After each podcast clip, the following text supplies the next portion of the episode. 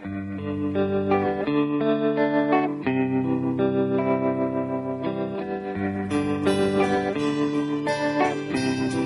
you ever feel the pain that he felt upon the cross? Did you ever feel the knife that's all so soft? Did you ever touch the night?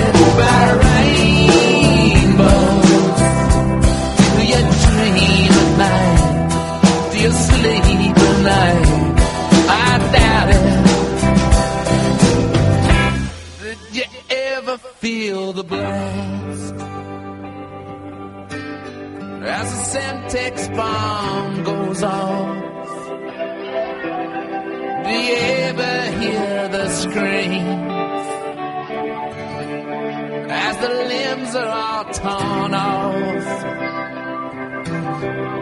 Did you ever kiss the child who just saw his father shot?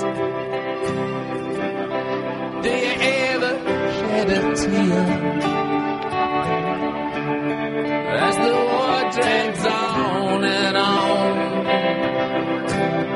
Do you ever touch the night? Or is it just another job? Do you fear the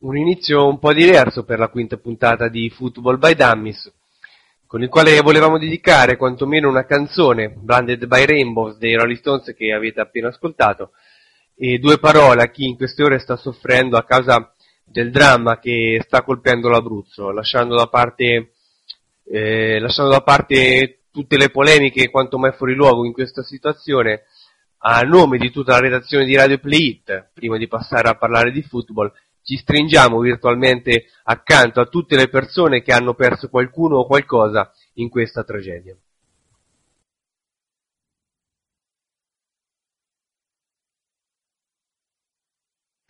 Amici sportivi e appassionati di football americano, un saluto dal vostro Massimo Marianella.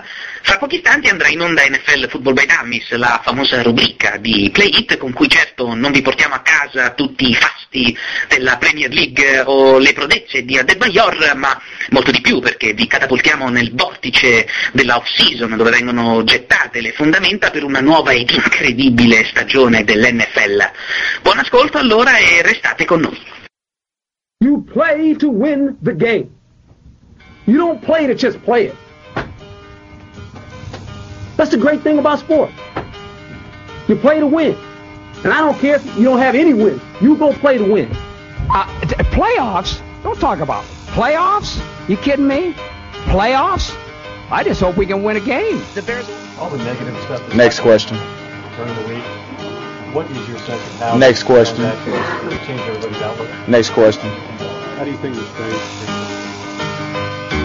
Well, you put a lot in and you worked real hard. There were days when you tried, there were days when you start trying to please the crowd when they're unforgiving. There are easier ways to make a living. Well, we've come a long way since the start of things when we've seen the joy that hard work brings. You made us cry, you made us smile. You hit the front, now it's all worthwhile.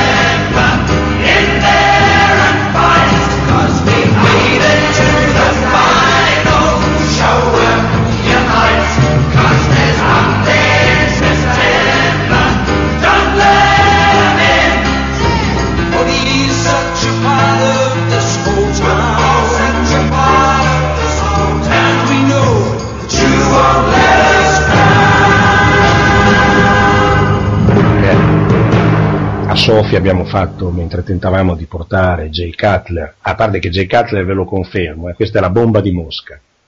Jay Cutler ai Chicago Bears. Quinta puntata di Football by Dummies che eh, viene introdotta proprio dallo scoop che- con cui ci, avevamo- ci eravamo lasciati eh, due settimane fa con la voce eh, di Cinaschi che eh, an- anticipa ai nostri ascoltatori l'acquisto di Cutler ai, ai Chicago Birds. E questa volta però, eh, come vi sarete accorti, non è la voce di Angie ad accogliervi eh, in uscita dalla sigla, ma è quella del sottoscritto Azazel.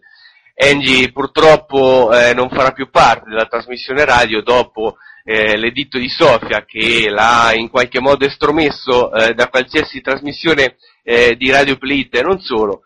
E quindi dovrò sobbarcarmi tutto io il lavoro di questa trasmissione, spero comunque di essere abbastanza piacevole quanto eh, lo era Angie.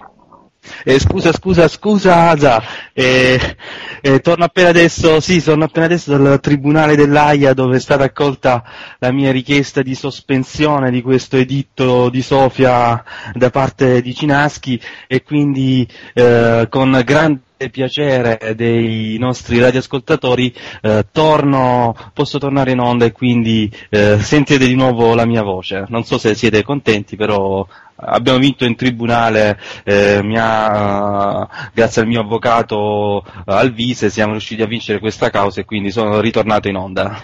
Beh, questo, questo, mi coglie totalmente di sorpresa sinceramente e eh, io ti lascerò parlare ma non voglio nessuna responsabilità su questo tuo intervento, me, me ne lavo le mani come il buon Ponzio. Il, in questo caso direi il Ponzio pelato, ma comunque eh, passiamo alla prima rubrica, la solita prima rubrica del, di questo di Football di questa edizione, quindi via al jump around.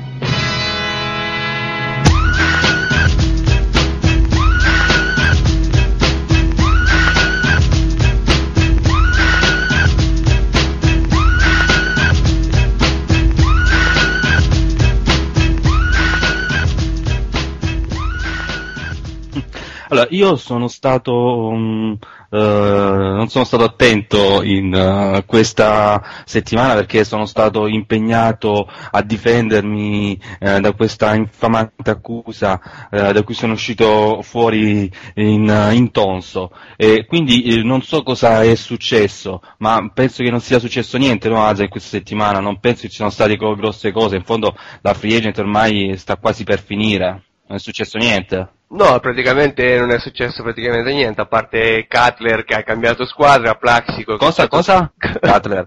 sì, Cutler...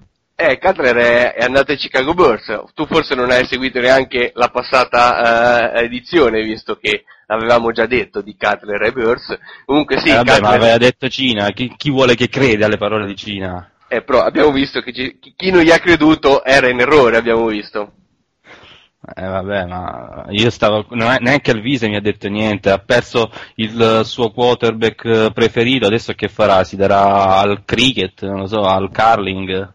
No, probabilmente sì, continua a darsi al whisky e verrà per dimenticare, perché in effetti passare da, Kyle, da, da Jay Cutler a Kyle Orton eh, non resta che, che darsi al whisky insieme ad Orton per l'appunto.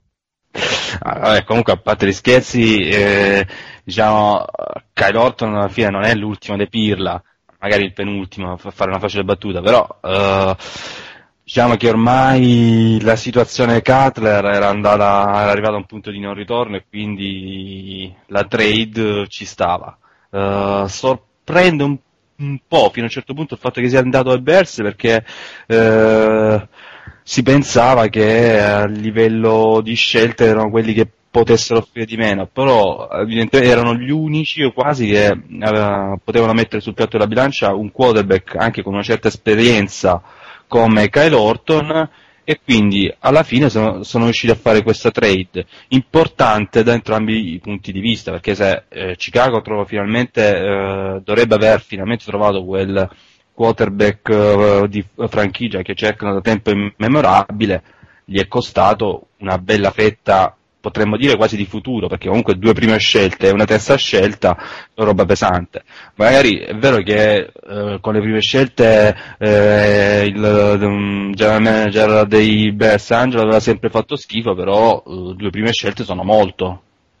Sì, in effetti la, la, la differenza la fa tanto Orton come, come, hai detto tu, perché le altre squadre che eh, cercavano di, di, acquistare Cutler non avevano un quarterback così, eh, mh, così, pronto diciamo, per fare lo starter, forse i Washington Redskins che però sinceramente non ce li vedevo molto alla caccia, alla caccia di, di Cutler. Eh, la differenza la fa però soprattutto secondo me la, la seconda prima scelta, quella dell'anno prossimo, cioè ehm, finché si, si, dà quella di quest'anno alla fine poteva essere un prezzo eh, un po' più ragionevole, una prima, una terza più Orton. l'aver messo sul piatto anche la prima scelta del, del 2010, forse questo ha, fatto, ha convinto eh, del tutto la, la dirigenza dei, dei, Denver Broncos che i Bears erano eh, l'affare più, più vantaggioso per loro. Certo, Orton non è l'ultimo degli imbecilli, come hai detto tu, eh, ha dimostrato di poter guidare un attacco, certamente non è un, eh, un Brady o un Manning, però non è un giocatore che perde le partite e già questo è, è, un, è una dote eh, molto buona per, per un quarterback NFL. Sì, poi io comunque confido molto nella capacità eh, di McDaniels di eh, proteggere i, il quarterback con il suo gioco. Ricordiamo che quest'anno, la prima partita, i Patriots hanno perso Brady, si sono affidati a Cassell che eh, non partiva come titolare dai tempi dell'high school. E sono arrivati a un passo dei playoff, li meritavano si può dire quasi per i playoff e Cassell ha fatto un'ottima stagione tanto che poi eh, è stato uh, soggetto di una trade importante, è andato a Kansas City e, divent- e sarà titolare. E McDaniels è stato molto bravo a proteggerlo, a sfruttarne i, i punti di forza, a proteggerlo dalle, dalle debolezze, eh, a gestirlo bene. E quindi dargli un quarterback come Kyle Orton che eh, commette pochi errori, eh, magari non è un braccione, non è precisissimo sul profondo, però è un quarterback che sta a stare molto bene nel, nello script della partita, sa gestire la propria squadra e quindi è sicuramente un quarterback pronto e permette ai, permetterà ai Denver Broncos di eh, pensare soprattutto all'inizio a, a, a, rifondare la difesa che eh, l'anno scorso ha lasciato parecchio a desiderare. Eh, queste prime scelte probabilmente saranno utilizzate per la difesa, per giocatori difensivi e quindi potrà permettere di stabilizzare l'attacco e magari l'anno prossimo con quella famosa prima scelta andare a prendere un quarterback come Bradford o McCoy. Sì, esatto, questa, l'acquisizione di Orton dà ampio margine ai Denver Broncos che in, in caso eh, contrario non avessero ricevuto un quarterback eh, così pronto per giocare titolare, sarebbero stati poi costretti già da quest'anno a puntare su un Freeman o su un Sanchez, invece in questo modo ehm, riusciranno eh, anche a, a, poter posticipare questa scelta, quindi valuteranno loro eh, la possibilità di scegliere un quarterback o meno senza avere il cappio al collo del, del, del, del puntare per forza su un quarterback che, una, che solitamente quando si fanno queste scelte in questo modo poi si finisce sempre per, eh, per pagare dazio, no? giusto come, come, fece, appunto, come fecero i Niners con Alex Smith da, da questo punto di vista.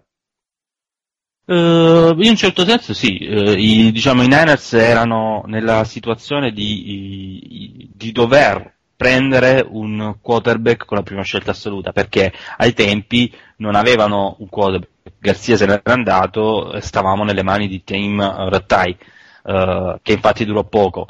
Dovevano prendere un quarterback, hanno preso poi, la, ci si è messa di mezzo la sfortuna, però alla fine se guardiamo indietro a quel, a quel um, draft, uh, tempo fa si diceva che i 49ers avrebbero dovuto prendere Braylon Edwards, viste le recenti fortune di Brennan Edwards, eh, non è proprio un, una grande, non sarebbe stata una grande scelta.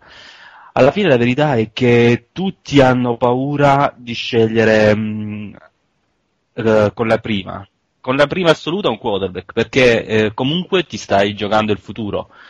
E il futuro sono almeno eh, quei 3-4 anni perché a un quarterback che scendi con la prima assoluta devi dare il tempo di fare la sua crescita, di, di fare i suoi errori e, e, di crescere bene. Lo stiamo vedendo anche uh, ad Oakland con, uh, con Jamarcus Russell. Quando prendi un quarterback alla prima sei obbligato ad aspettarlo anche se uh, il resto della squadra è più avanti.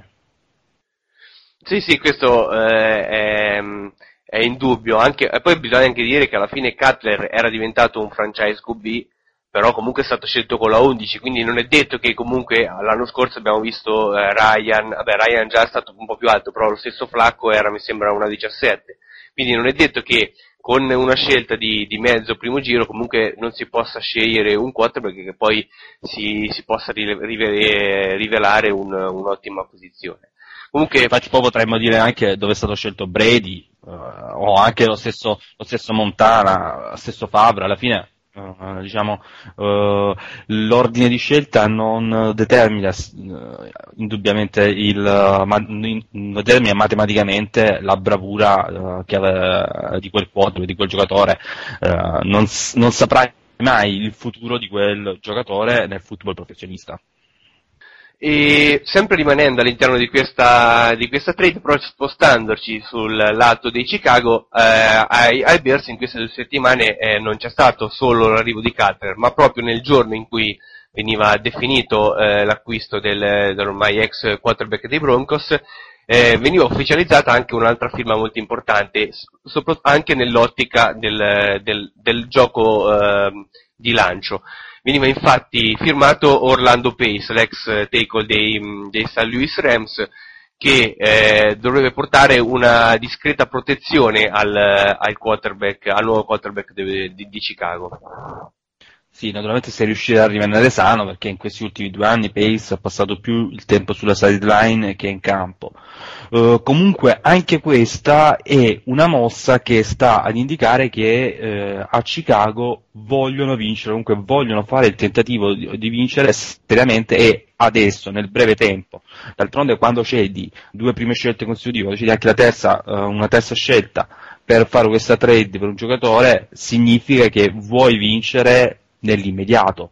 Diciamo che eh, il coach Lovi Smith eh, si sta ampiamente giocando il futuro eh, e anche il general manager Angelo eh, vogliono vincere adesso, stanno facendo stanno cercando in modo di farlo, eh, si stanno mettendo nelle condizioni di poterlo fare adesso, Lì, i punti interrogativi più importanti rimangono il, l'offensive co- coordinator Turner, se saprà gestire un giocatore come Cutler, e soprattutto Cutler a chi deve lanciare?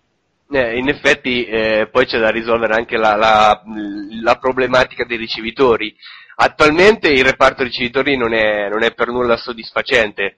Eh, alla fine è composto da un, ritorn- un, ex cornerback ritornatore che deve comunque reinventarsi nel ruolo e già l'anno scorso eh, sta provando a farlo come David Esther e poi per il resto abbiamo degli onesti mestieranti, è stato eh, per appunto anche tagliato Booker che fondamentalmente era quello con un po' più di, di esperienza, eh, forse ci saranno altre mosse mh, mh, da questo punto di vista nella free agency che, che rimane, si, parla, si, si, parla tanto di, di Torri Holt che prima o poi eh, dovrà firmare con, con, qualche squadra, però è, è, uno solo, quindi solo una squadra potrà, potrà prenderlo.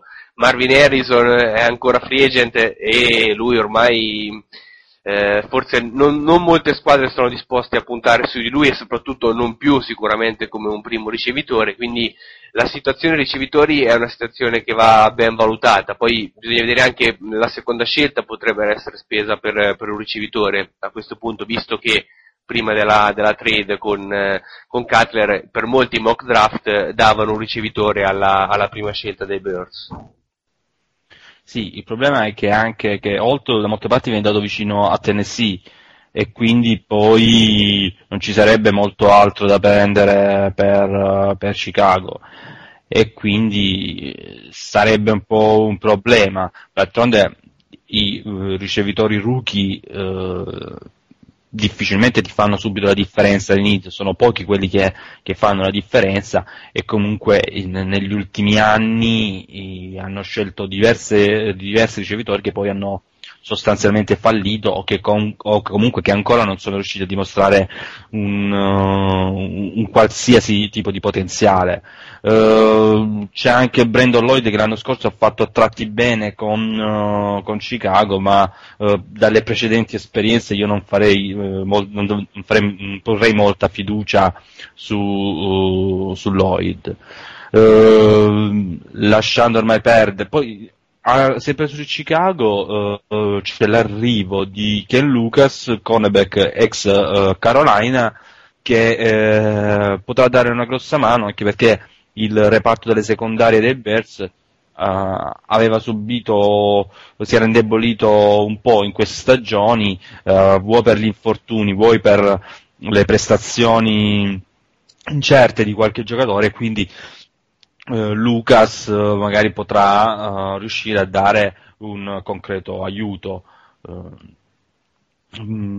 Tra i, mm, ritornando un attimo un passo indietro, tra i ricevitori eh, è notizia di queste ultime settimane, eh, c'è sul mercato anche Plaxico Barres che eh, la volta scorsa avevamo definito eh, che avevamo detto che neanche la madre di Plaxico eh, sapeva cosa aveva in testa e in mente suo figlio e a questo punto eh, il figlio è, è, libero di firmare con, con, qualsiasi squadra visto che i Giants l'hanno, l'hanno tagliato. Questo fa un po' specie perché fino a, a poco tempo fa comunque i Giants mm, sembravano voler continuare a puntare sul giocatore e soprattutto si erano eh, vistosamente stizziti quando avevano avuto la notizia in, in, appena dopo finita la stagione che il suo, il suo, agente aveva mandato un'email a tutte le squadre eh, per dire che il suo giocatore era sul mercato e quindi eh, per sondare un po' eh, la, una trade con qualche altra squadra. Poi alla fine i Giants si sono forse un po' stancati di, di, di, questo giocatore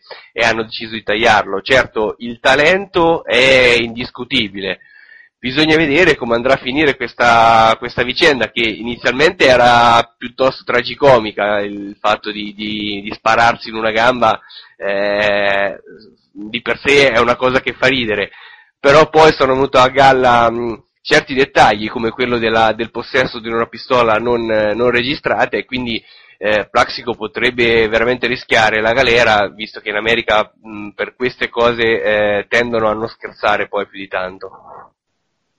Sì, infatti al momento diciamo che eh, l'offerta più concreta arrivata a Rosena Superplaxico è quella delle patrie galere americane. Uh, addirittura alcuni un parlavano triennale, un triennale sì, un triennale offrivano quindi, quindi eh, non so sinceramente se ci sia al momento qualche franchigia NFL che stia pensando con un minimo di, di senso pratico a firmare uh, Plaxico, Plaxico Barres forse Cincinnati Bengals, ma um, hanno uh, altri uh, problemi in casa. Uh, fra free agent rimasti ancora liberi, parlando sempre a livello di ricevitori e di problemi con la legge, c'è anche Reggie Williams che al momento è fermo per possesso di droga. Diciamo che Jenksonville con i ricevitori sono stati molto fortunati. sì, in effetti questo poi tra l'altro, almeno dal mio punto di vista, è un giocatore molto talentuoso eh, però eh, come, come, spesso accade e come spesso accade in questo periodo della, della stagione vengono fuori eh, le, le, mancanze di cervello di molti giocatori e quindi probabilmente Reggie Williams dovrà accontentarsi, non so, prima o poi troverà una squadra sicuramente che vorrà puntare su di lui, forse i Bengals a questo punto visto che tra l'altro i Bengals hanno anche firmato Tank Johnson, un altro giocatore piuttosto problematico, però per il resto eh, resta, un, resta, un, incompiuto e vediamo difficile che nel restante della, dei suoi anni eh, di carriera possa invertire questa, questa rotta eh, che ha preso. Eh, magari possiamo, potremmo cercare di mandare Cincinnati Bengals anche Corona, vediamo se se lo prendono almeno loro, Fabrizio Corona. E, um, altri free agent rimasti a spasso abbiamo Jason Taylor, uh, il defensive end Lambecker l'ultima stagione ha giocato poco per via di infortunio ai Redskins, che però ha dichiarato che almeno fino al draft non uh, farà sapere niente uh, su dove giocherà l'anno prossimo.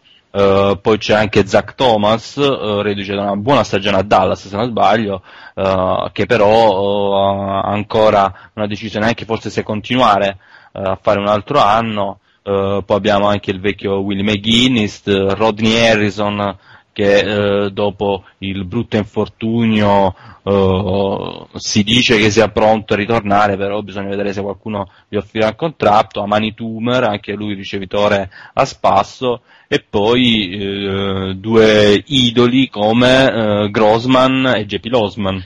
Sì, due quarterback che prima o poi riusciranno a trovare un, un contratto, eh, penso, da, da, backup, sicuramente eh, Grossman, eh, io penso che entrambi prima o poi riusciranno a firmarlo. Tra l'altro Grossman in settimana ha anche cambiato l'agente, si è affidato allo squalo, eh, Drew Rosenhaus, eh, che eh, molto probabilmente riuscirà, eh, se non ci riesce neanche Rosenhaus a far firmare un contratto a Grossman vuol dire che eh, in effetti eh, siamo, siamo, alla frutta, però penso che comunque entrambi potranno riuscire a trovare una squadra che possa puntare su di loro, almeno come backup. Tant- fondamentalmente sì, son- non sono fortissimi, però eh, un'altra chance l'avranno sicuramente. Sì, minimo, almeno garantiscono un minimo di esperienza e quindi eh, soprattutto se qualche squadra sceglierà qualche quarterback rookie magari potrà dare un, uh, un, un'offerta, un contratto a Grossman o, o Losman. Uh, prima parlavamo di eh, ricevitori eh, di problemi con droga, con la legge, eh, si stanno, sembra che eh, si stiano adattando molto bene al clima dell'NFL alcuni prospetti come eh, il linebacker Cushing e Matthews di USC e eh, il defensive linebacker di Penn State Mabin su cui ci sono grossi sospetti di doping al draft. Uh, viste le immagini del, dei loro fisici, chi l'avrebbe mai detto, mi verrebbe da dire. Sì, in effetti eh, sembrano un po' i, i Big Jim, Big Jim. Eh, Big, Big Jim e stiamo cercando di trovare quale sia la Barbie, in effetti Jessica Simpson potrebbe eh, fare una parte della Barbie così ce l'abbiamo Tanto l'ha data a tutti, l'ha data pure a Roma, quindi non vedo... ce, l'abbiamo, ce l'abbiamo di torno in quel, in quel di Dallas e va a fare la Barbie a questi tre Big Jim. In effetti non sono gli unici, eh, per carità, eh, penso che il problema doping sia un problema che sia molto più vasto di quello che, che si possa pensare e l'utilizzo del, di sostanze dopanti sia molto più vasto di quello che si possa pensare. Però... Invece nell'SCA, nell'SCA dove non ci sono contra- con assolutamente controlli, già nell'NFL ce ne stanno pochi, nell'NCAA proprio non ce ne stanno, quindi però in questi casi sinceramente non serve neanche andare a fare il controllo del sangue per capirlo, cioè ba- basta una foto come eh, appunto si vede in giro per la rete la foto del prima e dopo, cioè basta quello per vedere che non è umanamente possibile in, in un mese, in tre settimane, un mese e mezzo passare eh, da, da un, uno stato ad un altro come è stato eh, per, soprattutto per Maybin. Eh, L'NFL se ne è già un po' lavata le mani, cioè i nomi sono usciti e non dovevano uscire, già questo eh, è un po' il, il sintomo di, della, della, situazione come vuole essere gestita dalla NFL. Probabilmente, io non lo so, io penso che neanche ne risentiranno neanche tanto a livello di, di scelte al draft questi giocatori. Però il fatto che siano usciti questi nomi eh, eh, comunque, eh, quanto se ricordo bene, l'NFL prima della combine comunque fa dei test che sono anonimi magari potrebbe stare a significare che l'NFL ha messo in giro questa voce, ha fatto uscire questa voce per fare in modo di attenti che questi sono a rischio, poi se mentre stanno con voi vengono beccati, eh, scordatevi eh, ogni possibilità di benevolenza. Sì, sì, questo in effetti secondo me, come dicevo, questi forse avevano esagerato un po' troppo e quindi in un certo modo hanno cercato di, di avvisarli, avvi, di avvisare le squadre e di avvisare i, i giocatori. Eh, però non lo so, probabilmente sì, probabilmente un po' verranno, risentiranno della, della squalifica, però io sono sempre un po' scottato dall'esempio di Merriman che alla fine è stato fermato perché probabilmente eh, aveva esagerato in maniera um, inequivoca. Eh, però poi comunque è restato a giocare in NFL e continua uh, a, a, giocare, poi chiaramente al di là dell'infortunio che, che ha avuto l'anno scorso. Sì, sì, diciamo che il, um, il doping uh, nel football è un argomento che magari a volte si cerca di nascondere, però è molto presente. Ricordiamo che sul finire dell'anno scorso ci sono state una serie di giocatori che dovevano essere squalificati, quella squalifica è stata sospesa e mh, probabilmente inizieranno oh, oh, squalificati la prossima stagione, per esempio i due Williams di, dei Vikings, uh, e se non sbaglio anche c'era McAllister e qualcun altro di New Orleans. Eh, tra i giocatori che eh, probabilmente un attimo, non... Un attimo, prima, prima, di passare oltre, un'ultima considerazione veloce.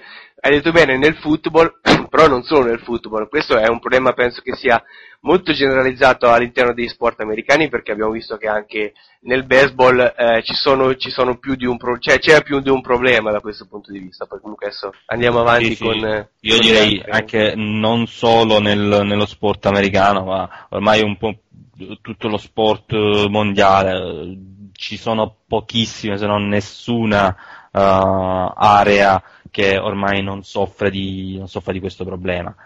Uh, dicevamo di giocatori che eh, probabilmente non inizieranno la prossima stagione perché squalificati e uh, uno che eh, potrebbe capitare così è sicuramente Marshall Lynch, il uh, running back dei Buffalo Bills, di cui uh, si parla di una sospensione di tre giornate per uh, l'incidente, se possiamo chiamarlo così, con la polizia, con la pistola, se non sbaglio, che è stata ritrovata.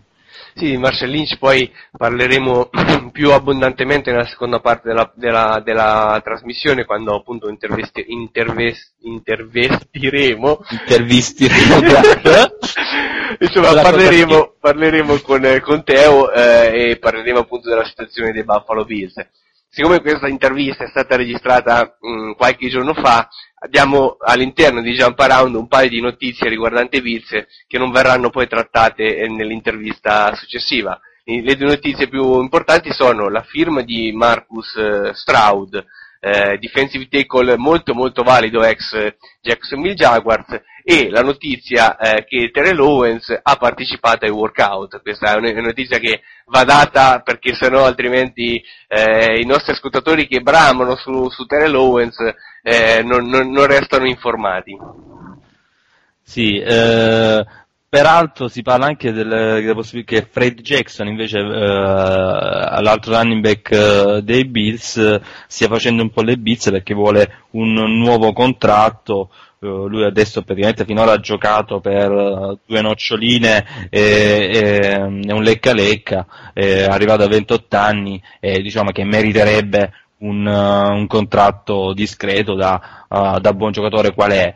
Mm, altri giocatori che stanno facendo le bizze per il contratto, John Strew, il running back dei Jaguars, che non si è presentato al camp volontario, si dice perché vuole un nuovo contratto, Josh Drew è all'ultimo anno del suo contratto da rookie, eh, visto che ormai con il rilascio di Fred Taylor rappresenta il futuro dei Jaguars, eh, diciamo che lo merita ampiamente un contratto, soprattutto per quello che ha fatto vedere sul campo.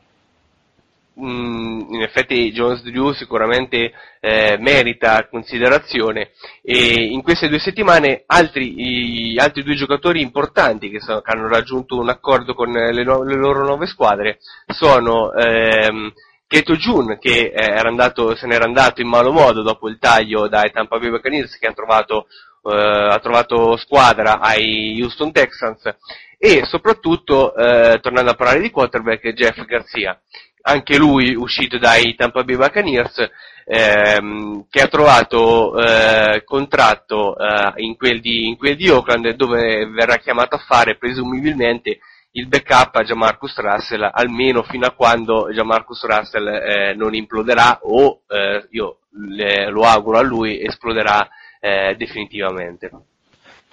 Sì, diciamo questa firma di Garcia viene, viene vista sia come una polizza uh, di sicurezza, uh, ma uh, viene vista anche come un, un avviso al giovane Giamarcus, nel senso o ti svegli o dimostri che vali una prima scelta oppure noi abbiamo già il giocatore pronto che ti può sostituire. Non siamo disposti ad, ad aspettarti troppo a lungo sembra più che l'altro diciamo un avviso.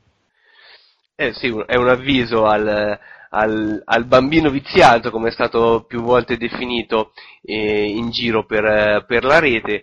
E ehm, altro contratto molto importante firmato è quello di, di Kel Winslow che è riuscito mh, a strappare eh, delle cifre eh, molto più, più, che valide per essere comunque un, un ruolo, quello del tight end che non è un ruolo poi così eh, fondamentale eh, si parla di, di, un contratto di, di 6 anni per eh, 36 milioni all'anno e con ben 20 milioni eh, di garantito. 36 milioni all'anno? Eh, non, eh, scusa. Spero proprio di no, però. 36 milioni in 6 anni, sì. È, è sicuramente un contratto molto molto importante, soprattutto i 20 milioni di garantito per un giocatore che in quest'anno ha dimostrato grandissimo talento, quasi più un ricevitore che un tight end, ma ha anche dimostrato di avere un fisico non uh, da, d'acciaio e una testa che ogni tanto lascia un po' a desiderare. È un, invest- import- un investimento importante per Tampa Bay, è un investimento anche a rischio, diciamo la verità. sicuramente è un, un, investimento rischioso questo qui di Tampa, però visto, che, visto il prezzo eh, con cui è stato pagato eh, Wislov ai, ai, Browns, visto la quantità di scelte date per, per acquistarlo, poi era eh, a corollario eh, l'eventualità di firmare appunto un contratto così, così pesante. E per concludere questa prima parte direi di, di parlare dei, dei, Rams, Rams che hanno la, la, seconda scelta assoluta di questo draft, fino a, a, pochi giorni fa era sicuramente nella quasi totalità dei mock che si trovavano in giro per la rete questa seconda scelta era, eh, veniva vista come un investimento sulla linea ehm, per, ehm, per eh, un, investimento sulla linea per acquistare appunto un tackle, vista anche la profondità di, di, di questo ruolo in questo draft, però è notizia di pochi giorni fa che appunto i Rams hanno messo in giro la voce che pro- potrebbero anche eh, pensare di scambiare questa seconda scelta per eh, aumentare il numero di scelte anche nei giri più bassi in modo da poter coprire i tanti, i tanti buchi che ha al roster eh, la squadra di, di Spagnuolo. Sicuramente hanno molti buchi Rams e avrebbero bisogno di parecchie scelte ma uh, secondo me non puoi lasciare così a quel leggero una seconda scelta assoluta che ti permetterebbe di prendere un, uh, un offensive tackle uh, che ti sistema per tutta la vita. O se, pre- se prendessero oh, Jason Smith di Baylor o Monroe di Virginia ma pure se potrebbero prendere addirittura Kerry, l'Ambaker di, di Wake Forest e sistemarsi eh, l'eterno problema dell'Ambaker centrale che, a, cui hanno cercato di, di, porre rimedio ma che non sono mai effettivamente riusciti a sistemare definitivamente come posizione. Eh, per quante scelte ti possono dare, una seconda scelta io non la cederei così facilmente, soprattutto quando ne hai bisogno, hai bisogno di un, di un tackle, uh, hai bisogno di un tackle dominante e hanno la possibilità di prenderlo. Uh, certo, la paura di scegliere in, in, alto c'è sempre, paura di sbagliare perché poi ti costa parecchio una seconda scelta, però uh, non devi aver paura di sbagliare un rigore, diceva quella famosa canzone. e quindi secondo me devono devono scegliere ed evitare di, eh, di scambiarla a quella scelta, tranne se non gli offrono mezza squadra. Comunque, eh, ora diciamo, abbiamo uh, finito con uh, questa parte del jump around e quindi proseguiamo con Proprio Damis e uh, è il momento della rubrica di Kerouac e Bluto, uh, Palle al balzo, questa settimana. sentiamo di, cosa, di quale film ci parleranno.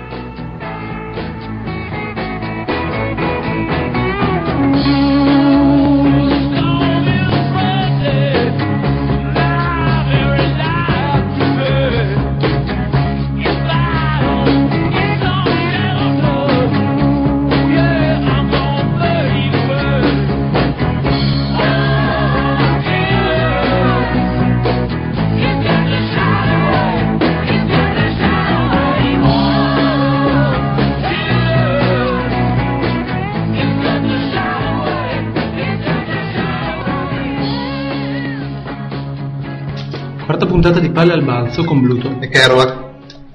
Oggi si parla di Jerry Maguire, pellicola del 1996 diretta da Cameron Crowe.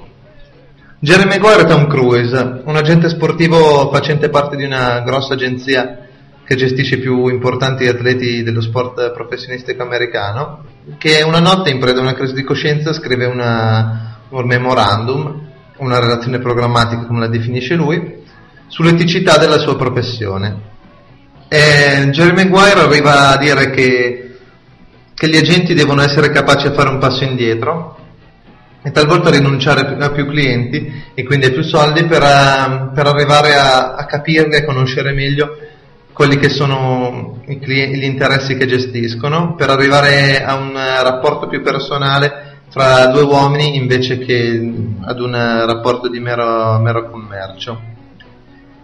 Ovviamente l'agenzia non prende bene questo memorandum e Jeremy Maguire in pochi giorni si ritrova a spasso, seguito solo dalla, da, un dipendente, da, una dipendente della sua ex agenzia, René Zellweger, che eh, abbagliata da queste parole decide di farli da segretaria nella suo nuovo ufficio che apre con un solo cliente, Rod Tidwell, interpretato da Cuba Gooding Jr., re- ehm, ricevitore abbastanza problematico dal punto di vista caratteriale e discontinuo sul campo dell'Arizona Cardinals.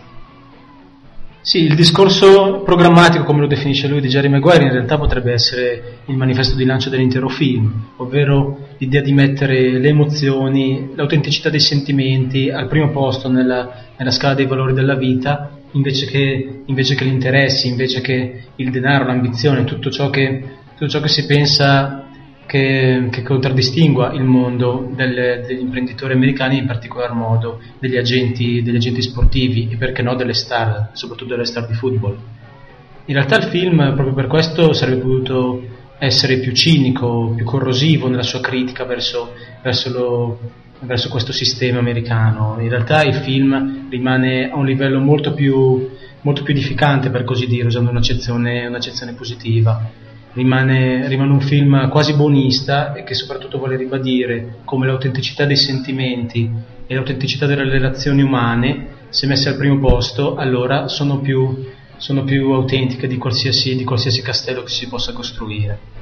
Sì, perché questo qua in realtà non è un, non è un film di football, è una, è una, storia d'amore, è una storia di sentimenti che eh, ne approfitta in tutto questo per andare in, a, scov- a indagare, a scovare quello che è il, il capitalismo, quello che è il rapporto, anche, quello che sono anche i rapporti umani che, che, si vengono a creare nella società d'oggi ovvero tutto, una, tutto è domanda-offerta, tutti siamo merci, tutti siamo comprati, tutti siamo venduti, tutti compriamo e tutti vendiamo. È così che Jerry Maguire vende le sue emozioni, ad esempio a René Zellweger, per convincerla ad andare con lui è così che vende le sue emozioni al Rod Tidwell, al Cuba Gooding Jr., in modo da renderlo partecipe in un progetto totalmente strano agli altri suoi colleghi atleti. Ed è così che Rod Tidwell ci vende le sue emozioni in, uh, in un cambiamento che, che, nota al suo interno, in un uh, diventare sempre meno self-man e sempre più, sempre più, più al, al servizio della squadra, sempre più altruista. Spesso i film di Cameron Crowe sono dei percorsi, e in questo caso non fa eccezione. Sono dei percorsi in cui il protagonista spesso deve perdere tutto quello che ha, dall'aspetto, dall'aspetto familiare oppure dei rapporti, dei rapporti, di lavoro, per riuscire a recuperare una dimensione umana. In questo, in questo senso l'altro film di Crowe che è più di ogni altro comunabile con Jerry Maguire è Elizabeth Town, un film del 2005. Anche lì il protagonista, allora Orlando Bloom, deve venire licenziato dalla multinazionale per cui lavora per riuscire a ritrovare veramente se stesso. Spulciando un po' su internet eh, abbiamo notato che la critica d'oltreoceano e la critica di casa nostra hanno, hanno espresso giudizi decisamente opposti sul film. Seppure negli Stati Uniti infatti si nota che talvolta la pellicola è patinata nell'accezione negativa del termine in questo caso, oppure è tendenzialmente buonista, ehm, è piaciuta comunque l'idea di, di voler, eh, del regista di voler eh, trasformare una, una professione talvolta abbastanza sporca e sicuramente molto poco sentimentale in una storia di emozioni, in una storia in cui i protagonisti eh, capiscono che riescono ad arrivare a capire che il denaro nella vita non è tutto se rapportato a quello che possono dare rapporti personali. In Italia questo è chiaramente stato considerato troppo hollywoodiano, troppo americano, troppo lieto fine, troppo buonista. E da, soprattutto si può anche dire che da una parte sono stati esaltati le prestazioni degli attori, dal, da Tom Cruise definito convincente e sorprendentemente meraviglioso addirittura, a Cuba Gooding Jr. perfetto nel ruolo, mentre, mentre in Italia queste, queste arrivate critiche, soprattutto all'Oscar che poi ha ricevuto Cuba Gooding Jr. Eh, per miglior attore non protagonista.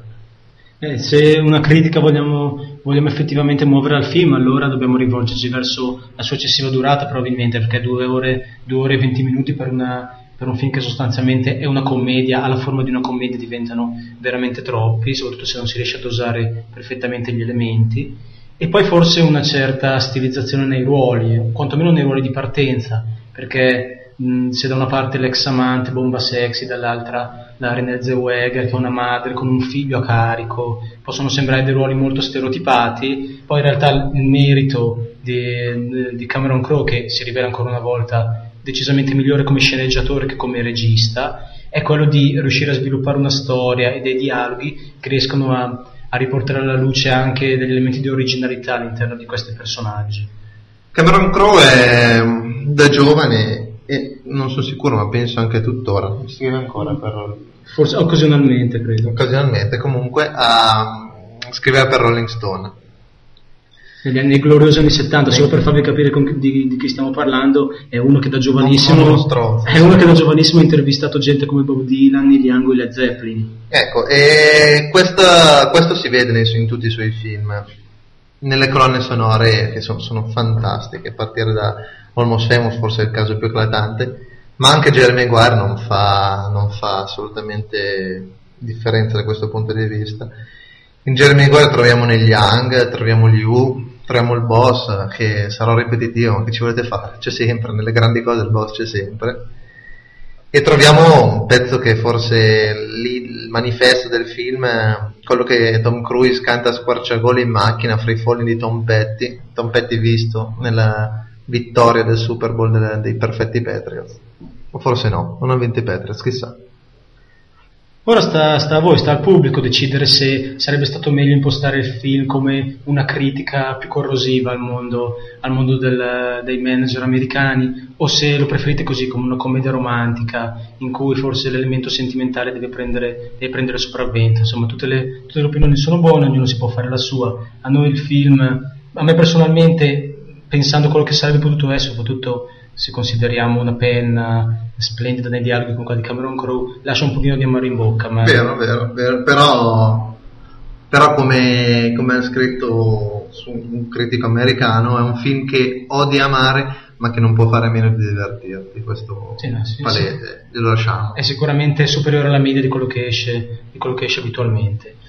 Niente, anche per oggi abbiamo finito, direi, lasciamo ancora una volta Mocdano, saluti da parte di Kerouac e di Bluto.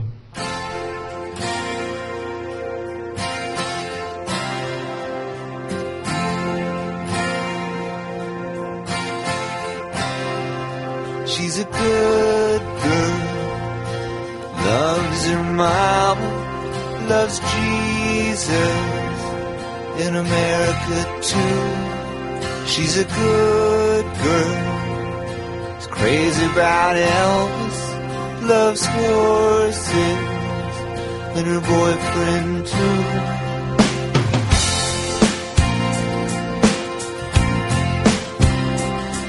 It's a long day living in Reseda. There's a freeway running through the yard.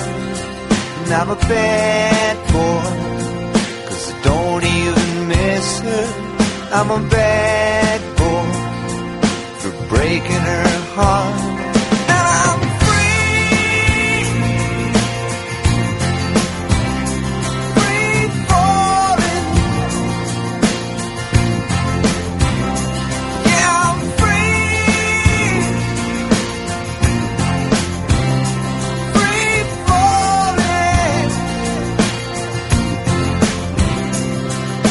The vampires walking through the valley move west down.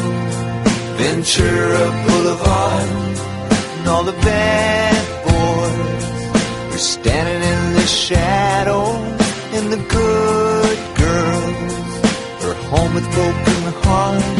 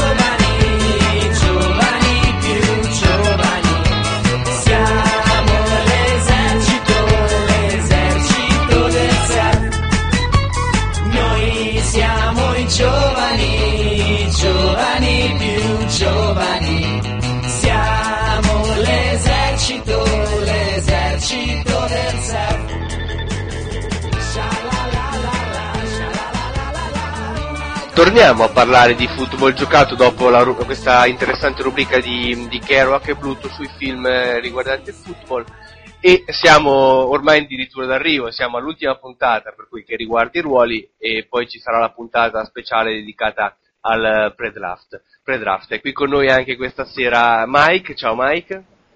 Ciao, ciao a tutti. E questa sera parleremo eh, soprattutto delle linee offensiva e difensiva e daremo anche un rapido sguardo ai, ai tight end. Eh, iniziamo subito dalle, dalla linea offensiva, Mike, che è un eh, reparto in questo draft forse il più profondo per quel che riguarda eh, il- il- la quantità e la qualità. Sì, sì, sicuramente è un reparto interessante eh, quasi sicuramente sarà il secondo ruolo chiamato perché nell'ambiente le voci che circolano sono quelle che i Rams siano interessati appunto a un uomo di linea offensivo, ovviamente un offensive tackle, non ho ancora visto e non credo si vedrà mai una guardia draftata così in alto, intenzionalmente soprattutto, e abbiamo giocatori di assoluto valore. Diciamo che i primi due sono intercambiabili, c'è una questione di veramente li separa mol- molto poco, è giusto una questione di gusti personali. Abbiamo Jason Smith da Baylor e Eugene Monroe da Virginia, che sono anche due giocatori molto simili. Io l'ho messo come primo Jason Smith perché un po' diciamo nell'ambiente si dice questo, che almeno lui è un tantinello sopra, però appunto come ti ho detto sono intercambiabili. Vabbè, partiamo da lui quindi. Dunque è un grandissimo atleta, ha un fisico ideale per giocare la posizione e soprattutto ha delle braccia molto lunghe. Quello delle braccia è uno degli aspetti più importanti per un offensive tackle perché è quello che ti permette di tenere lontano il defensive end. Cioè al defensive end devi impedire di metterti le mani addosso perché è con le mani che lui si libera di te. Se tu hai delle braccia molto lunghe gli rendi questo compito molto più difficile. È un grandissimo pass protector, molto leggero sui suoi piedi, anche se non è un eccezionale run blocker. E diciamo che il suo difetto maggiore è quello di aver sempre giocato two point. Cosa vuol dire? Che lui partiva sempre nello schema di Baylor con solamente i piedi per terra, non metteva mai la mano per terra e quindi questo si chiama two point appunto perché i punti sono solo due. E in NFL sappiamo che non si gioca così o meglio si parte così solo in alcune situazioni. Quindi questa è una cosa molto complessa perché anche al liceo lui giocava in questa posizione quindi non ha mai giocato nella sua carriera eh, in una posizione da pro eh, comunque diciamo che nell'NFL di oggi è necessario che un left tackle sia principalmente in grado di giocarsela con gli speed rusher perché sono quelli che ti ammazzano perché appunto un sack eh, ti, ti rende veramente la vita molto difficile. E quindi diciamo che è sempre più quello del left, del left tackle è questo ruolo. E Jason Smith fa di questo ruolo il suo punto di forza. Inoltre è un giocatore che eccelle nello spazio, cioè sa muoversi molto bene, sa andare al secondo livello, come si suol dire, e diciamo che possiamo paragonarlo a Long, ma all'opposto. Cosa ti voglio dire? Che se Long era considerato un run blocker eccezionale e un pass protector, non dico mediocre, ma comunque non immenso, eh, Jason Smith è il contrario, quindi diciamo che è, è uguale e opposto. Però potrebbe addirittura avere un valore superiore. Secondo alcuni è così, o meglio, ti spiego, ora che Jake Long ha giocato la sua prima stagione con successo, tutti cambiano questo punto di vista, ma l'anno scorso quando Jake Long era ancora un prospetto e non ancora un giocatore, c'erano molti dubbi su di lui, mentre ce ne sono meno su Jason Smith, perché soprattutto sulla sua abilità di pass protector dubbi ce ne possono essere pochi.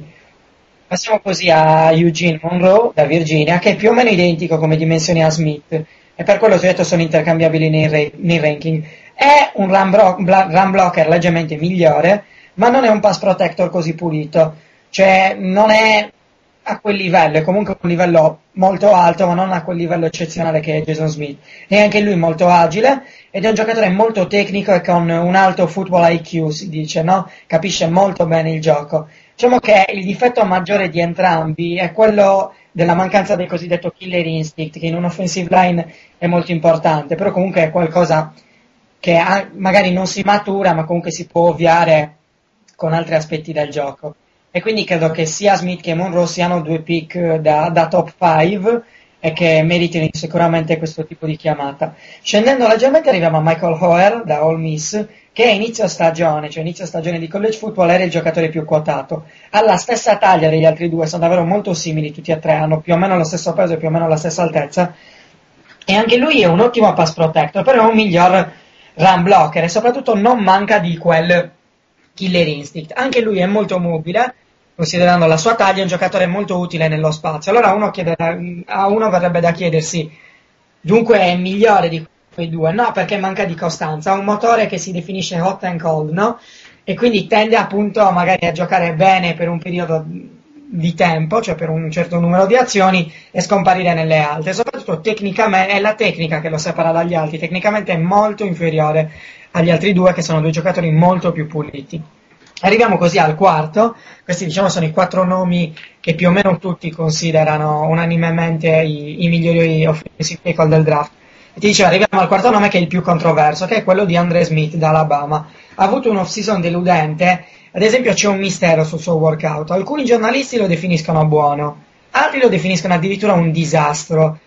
Quindi diciamo non è ben sicuro. Diciamo la cosa che, più, che tutti più o meno ricordano è che lui ha corso a petto non si sa perché. è, un'immagine, è un'immagine che tenderemo ad eliminare dalla- dai nostri ricordi, sinceramente. Sì. Eh, diciamo che c'è stata una cosa altrettanto controversa su di lui il fatto che lui è arrivato alle combine e doveva prendere pra- eh, parte alle combine, invece sentendosi fuori forma per sua missione se n'è andato. E questa cosa ha, fatto infastidire molti, molti scout, molti osservatori. Quindi diciamo che è un giocatore che, sul quale ci sono molti dubbi, soprattutto si pensa che magari sia migliore come right tackle o addirittura come guardia. Il suo problema principale è di essere overweight, cioè grasso in parole povere, è a non riuscire a controllare questo peso. Per quanto sia un ottimo atleta, cioè fisicamente è un giocatore devastante perché non è comune avere quelle doti atletiche in un corpo del genere, perché veramente è, è molto molto pesante. È il miglior run, block- run blocker del draft, senza dubbio, e fa dell'initial punch, cioè del primo colpo, la sua dote migliore. E quindi è in grado di mettere fuori equilibrio un defensive line, un, mm, sì, un defensive line, lineman al primo colpo, e questo è molto importante. Anche se non ha la velocità laterale per contenere gli speed rushers, per quello ti dico che ci sono dubbi sulla sua capacità di giocare left tackle perché se non sai contenere uno speed rusher metti veramente il tuo quarterback in difficoltà, lo costringi a lanciare prima di quanto dovrebbe e soprattutto metti in difficoltà la tua, così metti in difficoltà la- l'intera squadra. Comunque è stato dominante sicuramente al college eh, e quindi ha le potenzialità per fare bene a livello successivo, però ti ripeto, è una scelta molto difficile anche da prevedere, cioè è molto difficile dire quando sarà chiamato, ha la stessa possibilità di essere chiamato nelle prime 10, così che uscire addirittura dal primo giro. E sì, appunto, ora come ora è veramente un, un qualcosa un- di molto poco definito e quindi staremo a vedere. Comunque si rischia, se Andre Smith eh, dovesse andare comunque alto, si rischia di avere 4 tackle nella prima metà del, del primo giro praticamente. Sì, sì, senza dubbio, anche perché comunque gli uomini di linea, sia offensivi che difensivi, tendono ad, es- tendono ad essere draftati magari anche un po' in anticipo per la paura di non trovarne di buoni dopo. E quindi sì, è sicuramente una possibilità.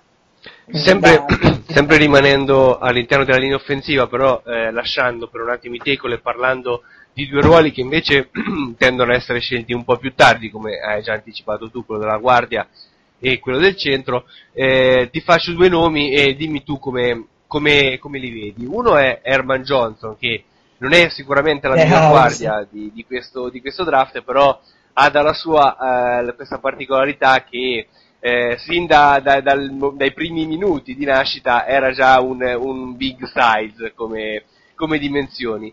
E l'altro invece, parlando dei centri, è Alex Mack di, di California, che dovrebbe essere il primo, il primo centro scelto in, in Sì, questo sì. draft.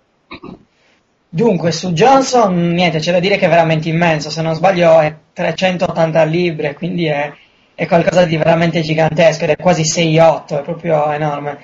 ed è uno di quei giocatori che una volta che ingaggia il suo, il suo avversario la battaglia è finita, cioè non c'è nessun modo nel quale quel giocatore possa intervenire nell'azione, però c'è anche il fatto che essendo così pesante è anche molto poco agile, quindi è molto facile per un difensore evitare che lui riesca a metterti le mani addosso, però è chiaro che magari giocando in una linea eh, nella quale lui non è il punto di forza, comunque è relegato a un ruolo secondario, può far bene, soprattutto in situazioni di, di corto, no? dove semplicemente l'uomo di linea deve buttare via l'uomo che ha davanti senza dover magari raggiungere il secondo livello, arrivare alla linea dei linebacker o magari stare attenti ai cambi della linea difensiva, quindi in quelle situazioni sarebbe assolutamente devastante. Però sì, la particolarità è questa, che è veramente fisicamente immenso. Mentre su Mac, sì, no, Mac è assolutamente un giocatore di altissimo livello e credo che ha buone possibilità di andare nel primo giro, perché è molto completo, cioè ha, ha quello che chiedi al tuo centro, perché sia alle doti fisiche che quelle atletiche, aggiunge l'intelligenza di cui un centro ha bisogno per avere successo in NFL. Eh, e poi è un grande, un grande leader, è uno che mh, mm, si impegna moltissimo, che continua a migliorarsi, quindi sicuramente un giocatore che potrebbe diventare in pochi anni un capitano della sua squadra. Quindi è un, un giocatore sicuramente, anzi addirittura ora come ora sottovalutato, perché appunto i, i centri tendono ad essere sottovalutati. Invece, secondo me, ci sono molti pochi dubbi su, su Mac credo che avrà sicuramente una grande carriera. Sì, a questo punto uh, passiamo invece da, dall'altra parte della, della, barricata e passiamo a parlare eh, dei defensive linemen. Eh, Orakpo sembra essere il, il defensive end eh, più ricercato e quello che mh, nel ruolo dovrebbe essere il primo ad essere scelto, no? Sì, come defensive end sì, anche se, conti, se, invece contiamo tutta la linea difensiva io metto Reggi come primo, sia come valore sia come scelta. Comunque, partendo invece da Oracqua, allora sì, è secondo me il miglior defensive del draft, è così più o meno riconosciuto da tutti, è un atleta straordinario ma che basa quasi tutto su queste doti, infatti ha una tecnica molto mediocre, ha molte poche movenze diremo, no? di pass rusher e quindi in, in, questa parte lascia un po' a desiderare, però ha la capacità di dominare fisicamente, l'ha dimostrato anche al college nonostante sia esploso tardi e sappiamo che in NFL non è impossibile dominare solo fisicamente, ci sono diversi giocatori che riescono a dominare solo grazie alla loro fisica e alle loro doti atletiche. Diciamo il suo difetto maggiore è quello di giocare con poca cattiveria, perché tende a mollare troppo facilmente quando non riesce a battere il suo uomo nei primi istanti. E comunque ha la capacità di giocare anche come outside linebacker, nonostante sia quasi 270 libbre. Quindi sì, è un giocatore sicuramente interessante ed è un giocatore da top 10. Certo, non immaginiamoci un defensive end alla Mario Williams, ma immaginiamoci un giocatore completo, molt- migliore come pass rusher che come run blocker, ma run stopper o run tamper, però sicuramente eh, in generale è molto equilibrato, è, è un giocatore che con il giusto allenatore che appunto migliori le sue abilità tecniche può aspirare a, a ritagliarsi il suo posto nell'NFL. E invece BJ Raj a questo punto, eh, passando, parlando di defensive tackle, è sicuramente quello che tu, come hai detto prima, vedi eh, come potenziale e come qualità tecniche il, e fisiche il, il, più importante di questa classe di defensive lineman.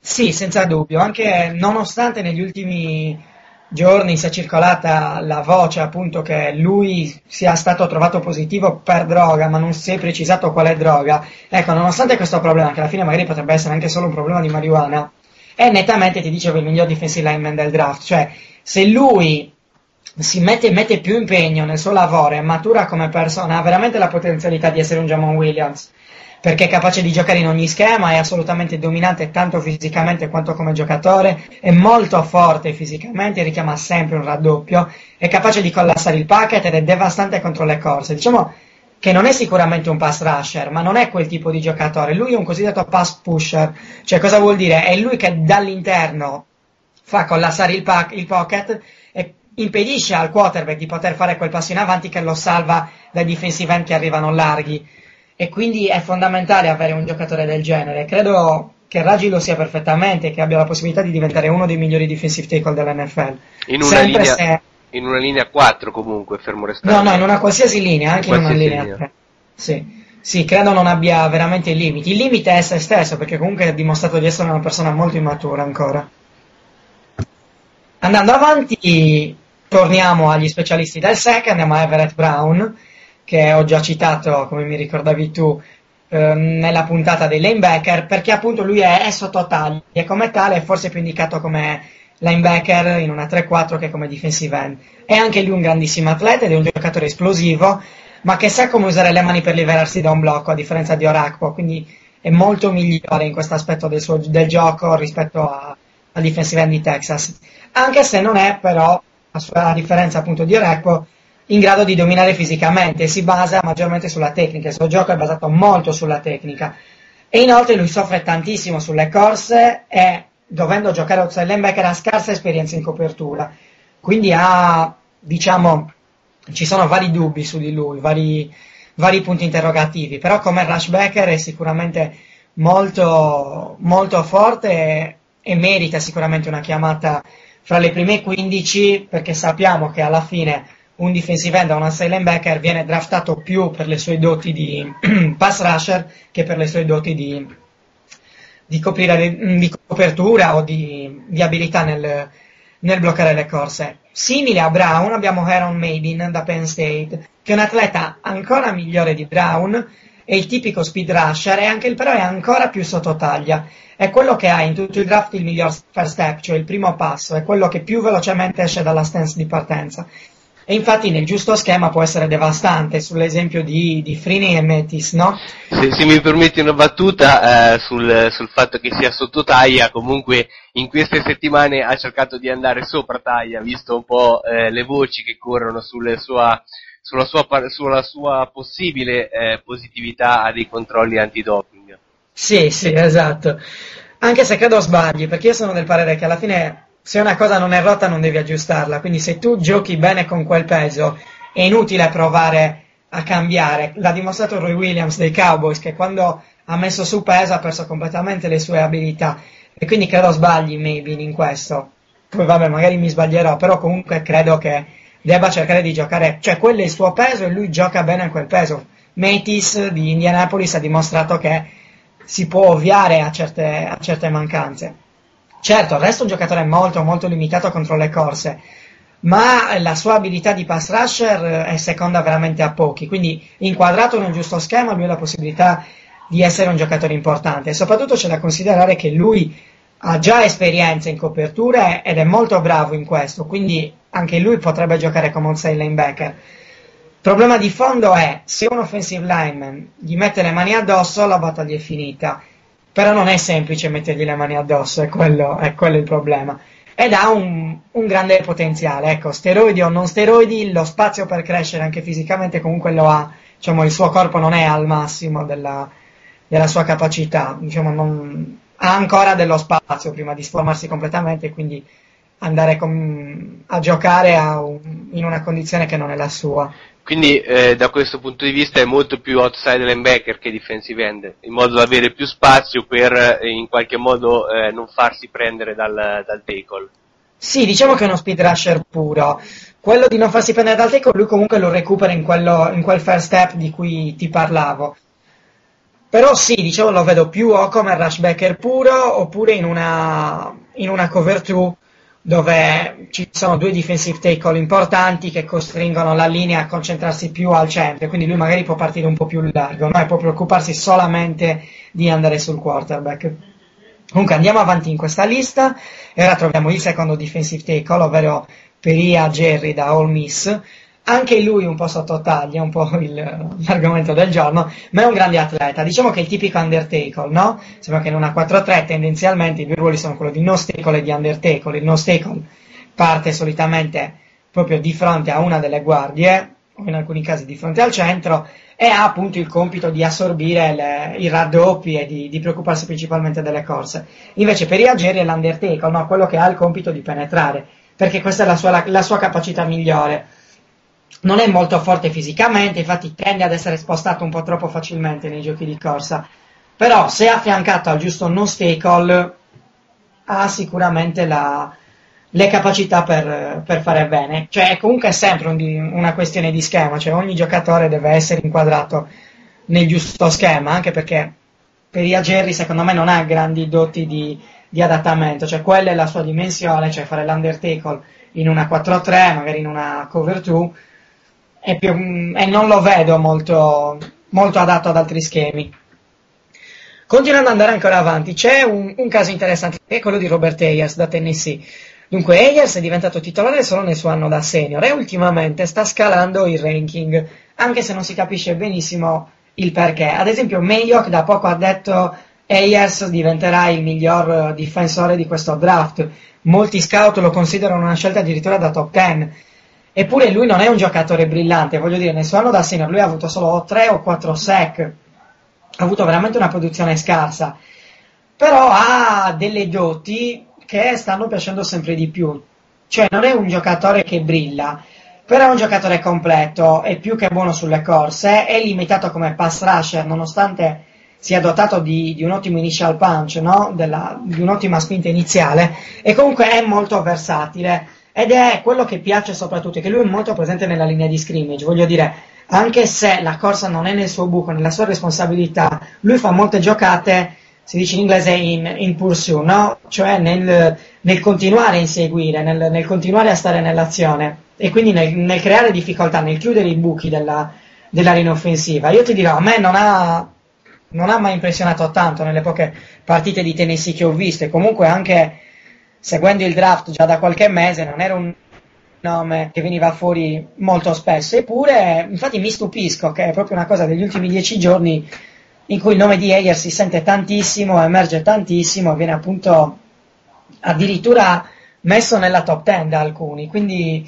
è un oggetto un po' misterioso, possiamo dire.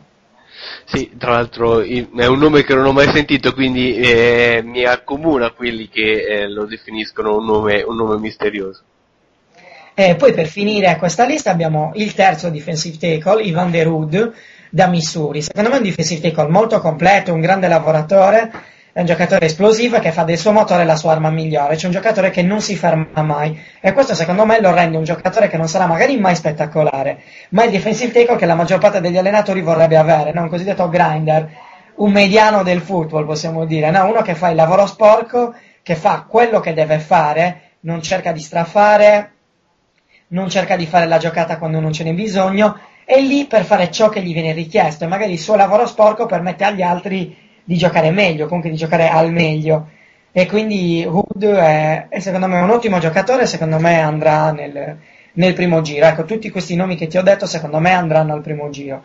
L'altro che ha buone possibilità di andare al primo giro è Tyson Jackson da LSU, che è il tipico defensive end a 3-4. Infatti vedo San Diego sicuramente interessata a lui o magari qualcuna delle squadre che quest'anno è, è passata alla, alla 3-4, che non sono poche.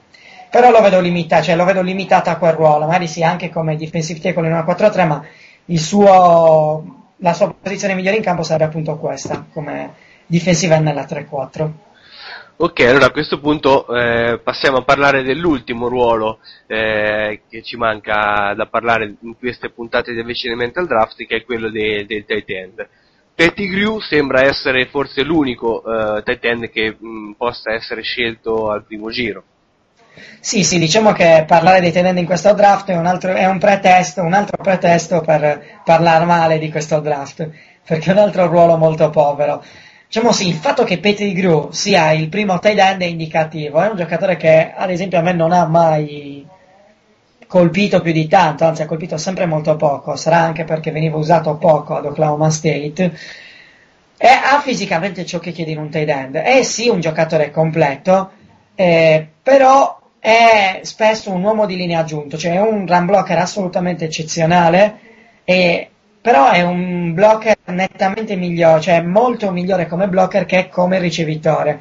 Non è molto veloce, corre delle tracce ancora molto sporco e in molti dubitano la sua abilità di essere un ricevitore produttivo nell'NFL. Paragone che si può fare quello con Daniel Graham, cioè ottimo tight veramente ottimo nelle corse, ottimo nelle, anche nell'aiutare nelle situazioni di passaggio in, in, punto, in, in protezione, ma limitato nella sua produzione come ricevitore. Cioè magari sarà un, un tight end che riuscirà ad accumulare 400-500 yard, e sappiamo che al giorno d'oggi nell'NFL diventa molto importante avere un, un tight end che, che invece sia un bersaglio pericoloso. E quindi, cioè, secondo me in un draft più ricco lui non andrebbe nel, nel primo giro, perché non prendi al primo giro un tight end che è... Sì, esatto, non- anche per quanto lui comunque abbia delle doti da ricevitore, abbia delle ottime mani, sappia anche creare qualcosina dopo la ricezione, comunque è molto limitato in questo aspetto, non è... Cioè, noi al primo giro, al primo giro si va a prendere un ricevitore come end, certo, non deve essere un bloccatore orribile, però la sua prima preoccupazione deve essere quella di saper ricevere. Cioè, abbiamo visto quanto un tight possa spostare gli equilibri. Ci sono alcune squadre che fondano il loro gioco su- sul tight perché è un mismatch. È veramente difficile poter coprire un tight. Per una safety è troppo grande, per un linebacker è troppo veloce e quindi in ogni caso qualcosa gliela devi concedere.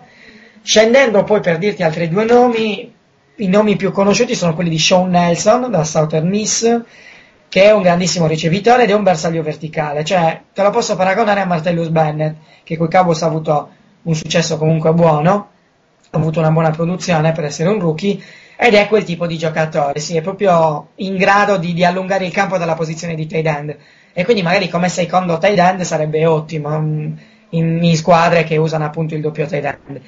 L'altro nome molto noto è quello di Jared Cook, però Jared Cook in sostanza è un ricevitore troppo grande per giocare ricevitore perché come bloccatore è assolutamente inesistente, quindi è, è un tight end mascherato diciamo. Sì, a questo punto eh, abbiamo concluso anche, anche con i tight end, giusto? Eh, Sì, sì, non, sì. non ce la sentiamo Certo, ce ne di fare. altri. Sì, comunque nomi che andranno veramente molto, molto più profondi. Eh, già con Petri Gu, come hai detto tu, eh, si tratta di un primo giro un po', un po' falsato eh, Sì, sì, dal punto me di vista tecnico.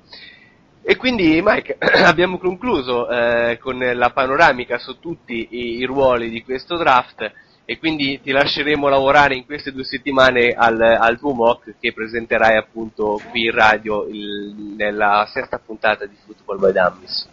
Sì, e dovrò anche concentrarmi per evitare delle critiche gratuite da sappiamo chi. esatto, esatto. Eh, dovrai passare l'esame, l'esame di King Cave. eh, io ti auguro buon lavoro e buona fortuna. In bocca al lupo. eh, speriamo che riuscirai ad azzeccare eh, più scelte possibili. E ci risentiamo appunto tra, tra due settimane. Va bene, alla prossima allora. Ok, Ciao. Ciao, ciao Mike e noi andiamo avanti con la trasmissione e quindi passiamo a intervista col tifoso e prima di intervista col tifoso eh, una canzone eh, Buffalo Soldier che appunto introdurrà eh, Teo eh, che ci parlerà dei Buffalo Bills.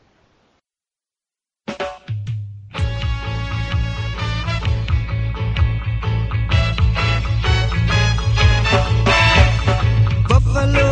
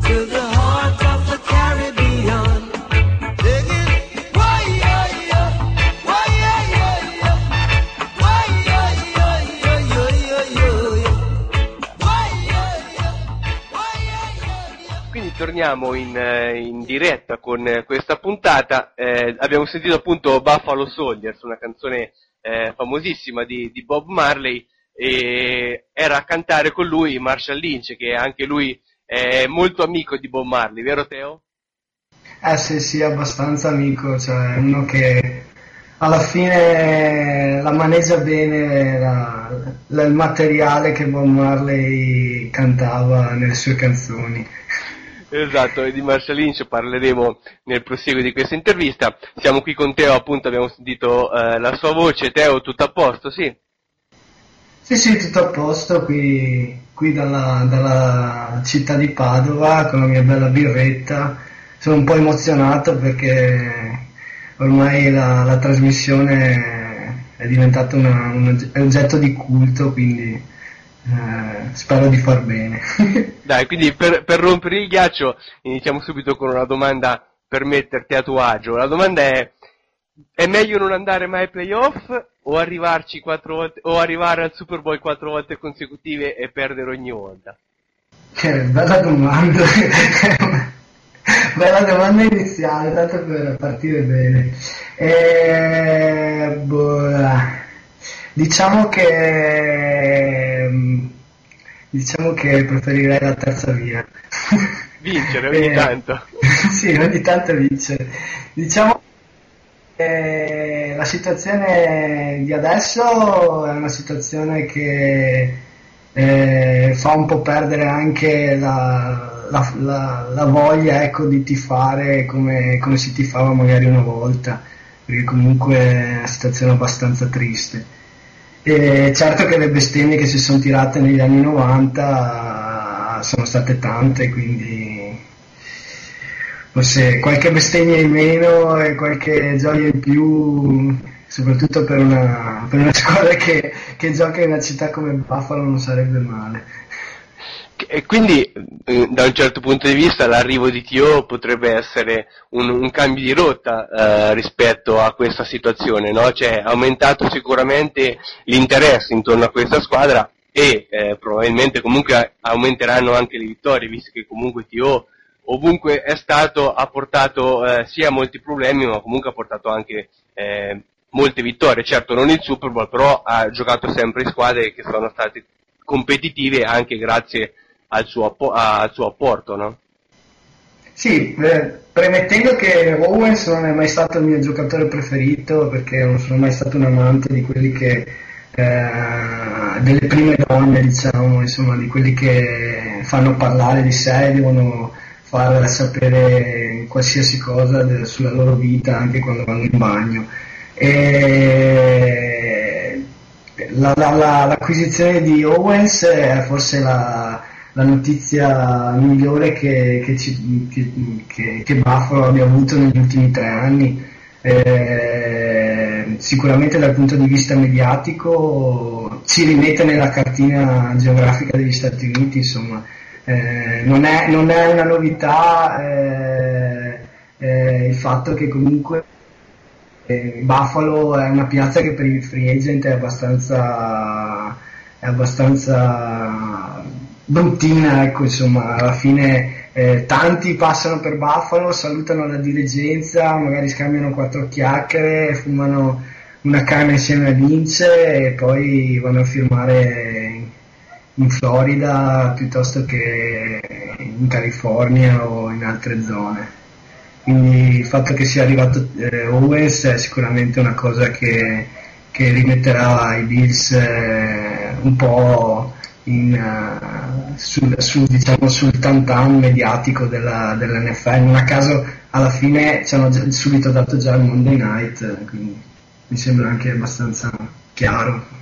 Sì, però comunque al di là di, que- di questo effetto mediatico, comunque tu non pensi che possa dare anche un, un aiuto sicuramente alla squadra? Lì sono, lì sono, lì sono più dubbioso.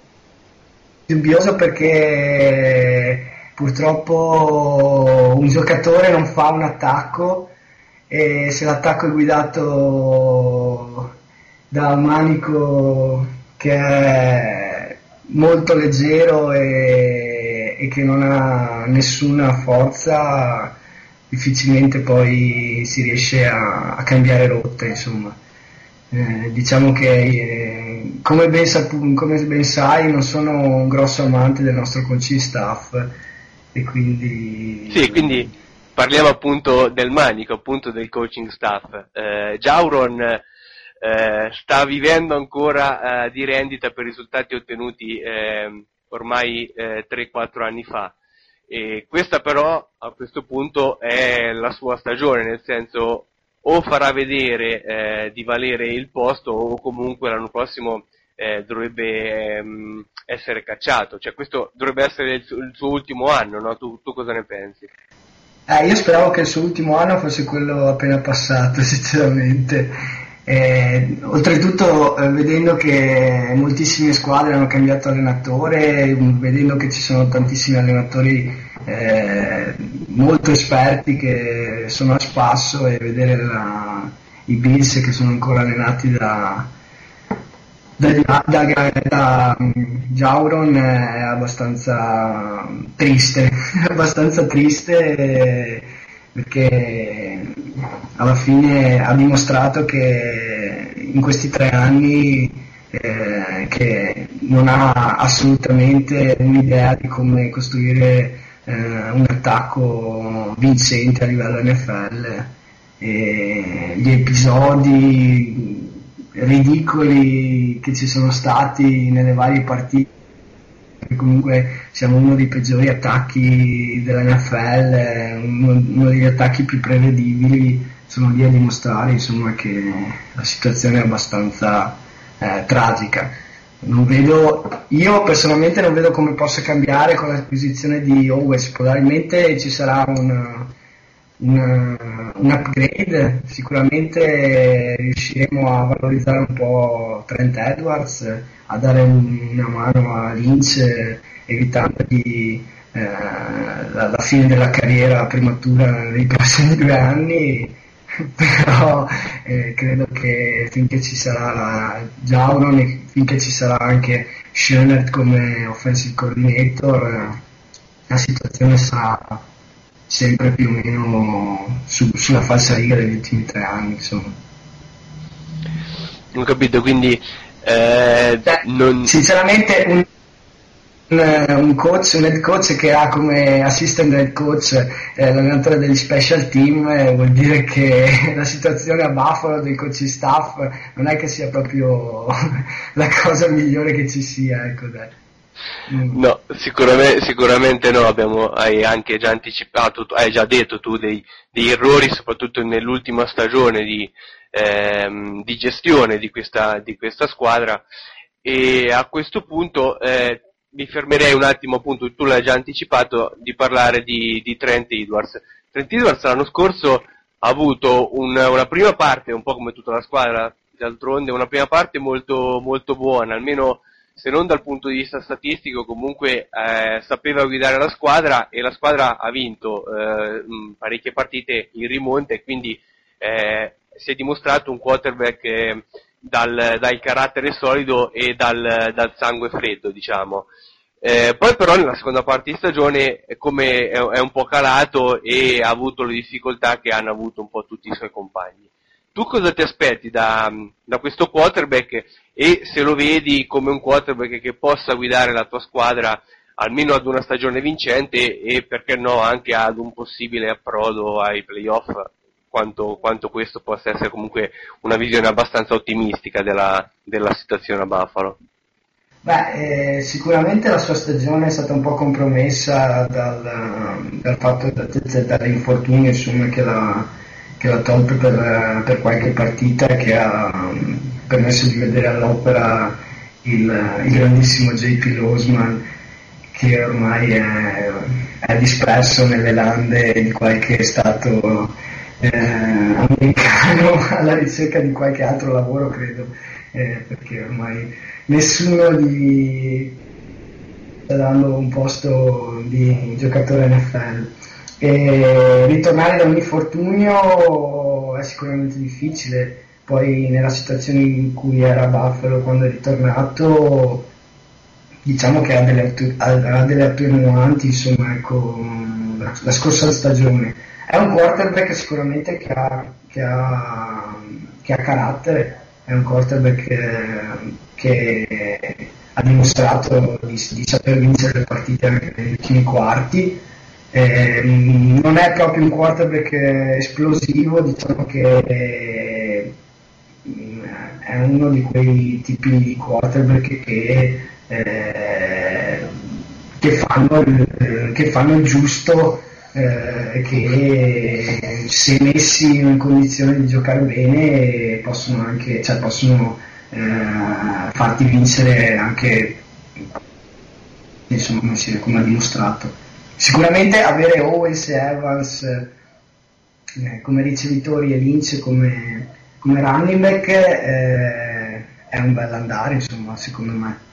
Eh, dopo dipende chiaramente come verrà impostato l'attacco, insomma, se ci saranno dei fuochi d'artificio, se ci saranno le solite giocate un po' imprevedibili, eh, insomma bisognerà vedere come verrà impostata anche la situazione, se, se Owens avrà voglia di, di sbattersi un po' per, per ritornare ad essere appetibile l'anno prossimo per qualche squadra eh, magari più, uh, più vincente insomma, dei, dei Bills. Ecco. Certo, eh, quello che secondo me io eh, escluderei di certo è che Terrell Owens eh, quando verrà ai Bills non farà quello che ha fatto Randy Moss, Randy Moss scusa, ai Oakland Raiders. Chiaramente lui è stato un giocatore che ha sempre avuto problemi all'interno dello spogliatoio, tutto quanto, però quando c'era bisogno di impegnarsi in campo è sempre andato per giocare, eh, se non per la squadra almeno per se stesso, quindi questo sicuramente eh, non è un problema che si presenterà a Buffalo, lui a- andrà a Buffalo chiaramente per giocare. Sì, sì, no, beh, sicuramente, sicuramente il fatto che, ha, che abbia un contratto annuale è una cosa eh, positiva per Buffalo perché comunque eh, cercherà di fare una stagione eh, per rimettersi in gioco nell'estate prossima e trovare eh, magari una squadra che gli dia l'ultimo anno o un altro anno eh, per poter vincere qualcosa o comunque arrivare eh, più lontano di quanto possa fare Buffalo eh, sulla carta quest'anno. Quindi il rischio per Buffalo dell'acquisizione è sicuramente un rischio positivo perché non c'è, non ha, i Bills non hanno, nessuno, non hanno niente da perdere con, questa, con, la, con l'acquisto di Tio. Eh, cioè, eh, dal punto di vista mediatico e anche dal, credo dal punto di vista eh, tecnico insomma anche se poi eh, la stagione andrà a puttane eh, eh, lui inizierà a rompere come, come ha fatto altre, in altri lidi mm, non credo che ci saranno grosse ripercussioni rispetto a quello che sono stati gli ultimi tre anni eh, magari riuscirà a far, a far cazzare Jauron, che non sarebbe neanche una brutta idea. e quindi a, abbiamo ampiamente parlato di Terrell Owens, che è un po' il piatto forte della, della, della off-season dei Buffalo Bills, però ci sono stati anche altri movimenti che, eh, se, se, non sbaglio, non ti lasciano del tutto eh, convinto e contento, no? Eh, sicuramente l'off-season, se, se mi passi il termine, eh, è un off season finora di merda eh, perché eh, abbiamo perso tre titolari ehm, Crowell, Dockery e, e, Greer e li abbiamo sostituiti con, eh, con eh, Florence che è un cornerback che, che non giocava neanche titolare credo a, ai Chargers e, e poi con nessun altro. Eh, l'acquisizione eh, più di, di, di diciamo eh, che fin, finora ha avuto a parte Owens ha avuto eh, più notizie è stata quella del fenomeno Fitzpatrick eh, grandissimo quarterback eh, in quel dei Bengals che sicuramente sarà una pedina fondamentale per il nostro attacco eh, nella prossima stagione. Però, Eh, però da se- questo punto di vista è un, è un upgrade, dai, meglio di Losman è sicuro, almeno questo.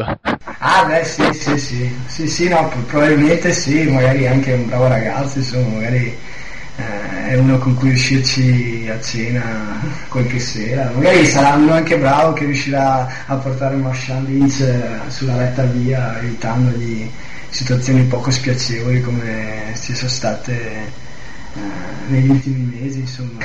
Sicuramente mm, Fitzpatrick eh, potrebbe essere il buon samaritano che, che- che riesca a far eh, cambiare rotta a Lynch, e a fargli evitare problemi con la legge e, e quindi speriamo che, che l'acquisizione sia, sia da quel punto di vista positiva. Poi per il resto eh, avevamo all'inizio stagione scorsa un reparto che spiccava su tutti, che era il reparto linebacker, con, eh, con, eh, con un, eh, un giovane interessantissimo come, come Poz, eh, con una, una- un'autentica bestia come Cromwell e con un veterano come, come Kawika Mitchell e dietro gente comunque di qualità. Eh, ora eh, adesso si- eh, cioè, abbiamo perso Crowell che era un giocatore da 100 take la stagione e non l'abbiamo sostituito con nessuno e ci tocca giocare con, eh, con, eh, per il momento con Ellison, Mitchell e Polusni a meno che non si voglia spostare Polusni in outside e, e far giocare il paesà eh, di Giorgio Sì, che tra, in- che tra l'altro non, in non ha fatto neanche male quando è stato chiamato in causa, no? Cioè di Giorgio. Sì, sì, sì, sì, sì, non, ha, non ha fatto male, però cioè, ehm, lo vedo meglio come, come alternativa piuttosto che come, come titolare inamovibile o comunque di tutte le partite di una stagione. Eh, quindi secondo me la off season fino, a- fino adesso eh, tolto diciamo Tio eh, Owens che è stata una- un'acquisizione fatta dal nostro quarterback eh, eh, si può definire abbastanza rivedibile eh, se, se- se- se vogliamo metterla con, eh, con un eufemismo Sì, che, ecco. e tra l'altro può anche, anche peggiorare, visto che eh, il tackle... Eh, e tra l'altro, eh, sì, può, tra l'altro può peggiorare eh, eh, perché alla fine eh, hai perso un, un offensive lineman di valore come Dockery. Eh, ci sono possibilità che tu perda il tuo miglior offensive lineman che è Peters perché non si stanno mettendo d'accordo sul contratto eh, eh, la dirigenza Wilson vuole sparagnare eh, quindi diciamo qui, qui a Padova cioè vuole risparmiare eh, lui sta già sentendo le voci de- dei, dei milioni degli Eagles eh, eh, e quindi c'è, c'è- c'è anche la possibilità che rifare che, che si debba rifare la, la linea offensiva che alla fine non era neanche la- insomma, la- il reparto peggiore insomma si sta, si sta cercando in tutti i modi di invece di migliorare la situazione di, di peggiorare soprattutto nei reparti che erano quelli più, più, più positivi. Peraltro il tutto ambientato in una division che la, la AFC East che soprattutto l'anno scorso e quindi anche negli anni a venire si sta rivelando una, una division eh, molto difficile, Miami si sta rinforzando, i New England eh, sono sempre i New England Patriots sì beh e quindi eh, la situazione non, non è rosea nel- nell'immediato futuro dei, dei Buffalo Bills da questo punto di vista. Sì, sì, beh, sicuramente. cioè, eh, secondo me la, la- la- la stagione della division scorsa è una stagione un po' pompata, nel senso che è frutto anche di, di un calendario abbastanza favorevole. Eh, sia per quanto riguarda i Bills che per quanto riguarda Miami e, e i Jets. Eh, poi mh, bisognerà vedere anche New England che alla fine eh, sicuramente vorrà tornare a, a dominare, ecco, e con il ritorno di Brady, insomma, eh, vorrà ritornare eh, ad essere la, la padrona della, della division. Eh, sta di fatto che quest'anno il calendario è molto più difficile, eh, si affrontano division nettamente più forti rispetto a quello che, che è stato l'anno scorso e, e quindi eh, la situazione non è proprio eh, rosea ecco, da- dal punto di vista, anche da quel punto di vista. E quindi cerchiamo di guardare a questo punto a quello che potrà fare eh, i Buffalo Bills in questi restanti mesi di off season e soprattutto ehm, cosa ti aspetti dal, dal draft. I Bills avranno l'undicesima scelta, eh, quindi ehm, non sono messi neanche tanto male da questo punto di vista. E, mh, tu cosa pensi che, che verrà scelto con l'undicesima scelta? Almeno il ruolo, il need principale di questa squadra secondo te? Beh, eh, il need principale è sicuramente un pass rusher. Buffalo è credo la, la penultima o terzultima squadra per, per sec, eh, per sex e, e quindi sicuramente giocando con la 4-3 eh, sicuramente serve, servono dei- della gente che, che metta pressione ai quarterback avversari. E, e sicuramente credo che la- a quel punto si cerchi di, di prendere un pass rusher, poi mh, bisognerà vedere anche perché non è, sì, non è che ce ne siano moltissimi tra quelli disponibili per, per la difesa che facciamo noi. Poi se, se- se- chiaramente se, se Peters eh, non si accorda, eh, lì eh, la questione cambia secondo me, perché perso Peters, perso Dockery, col fatto che comunque il draft di quest'anno è il draft del- della linea offensiva, eh, quel punto un giocatore di linea offensiva non, è- non sarebbe male, ecco, con la 11. Sì, con la 11 sicuramente ne abbiamo parlato proprio nella rubrica che ha anticipato la tua intervista, abbiamo parlato delle due linee ehm, che saranno in questo draft con, con Modano e in effetti abbiamo detto della profondità soprattutto nel ruolo di, di tackle che c'è in questa, in questa classe, Sì, questa sì, classe sì. di, di giovani. Per il defensive end, eh, su- almeno guardando qui su, su Draft Countdown, sul mock di Draft Countdown, vi viene dato appunto Maybin, sarebbe una scelta che quindi tu eh, approveresti da questo punto? A meno che, a meno che non lo squalificano anche lì per, per uso di sostanze, sostanze dopanti, eh, dato che la, la trasformazione fisica eh, ha lasciato alquanto perplessi molti che hanno visto le foto e dato le ultime notizie su, su Cushing e, e Matthews. Bisogna vedere anche se, se, se- se riesce a passare il test. Comunque sì, Mavin è sicuramente il, il giocatore diciamo più, più vicino alle- caratteristiche di Buffalo. Alcuni dicono potrebbe arrivare a Everett Brown però credo sia più un giocatore da 3-4 Esatto, sì. Sì, sì, sicuramente. piuttosto che da 4-3 e per il resto Oracpo, Oracpo Mm, difficilmente. sì. Sì, Oracco, sì, una- eh, prima, prima probabilmente poteva anche arrivare. Dopo gli ultimi, le ultime combine credo che ci sia, cioè che sia difficile che arrivi, che arrivi alla 11 che venga scelto molto prima. Sì. Poi il draft è sicuramente una cosa sorprendente, insomma, alla fine poi eh, non avendo dei geni eh, eh, da- da- dalla nostra parte nel scegliere tutto è possibile. Eh, certo, sicuramente questo non è, non è il draft eh, migliore, secondo me, mm, dal punto di vista del talento puro, soprattutto per una squadra che ha, che ha parecchi, che ha parecchie incognite. Ecco. Sì, Sì, sì, sì, questo sì, alla fine, a parte, a parte i pochi ruoli che sono profondi, come appunto quello del tackle, alla fine quello anche quello dei ricevitori, poi per il resto eh, Poi un, al- un altro need nostro è sicuramente quello del centro. Noi sostanzialmente l'anno scorso abbiamo giocato con Mesterante al posto del centro, Eh, un Dario Ambro qualsiasi, ecco.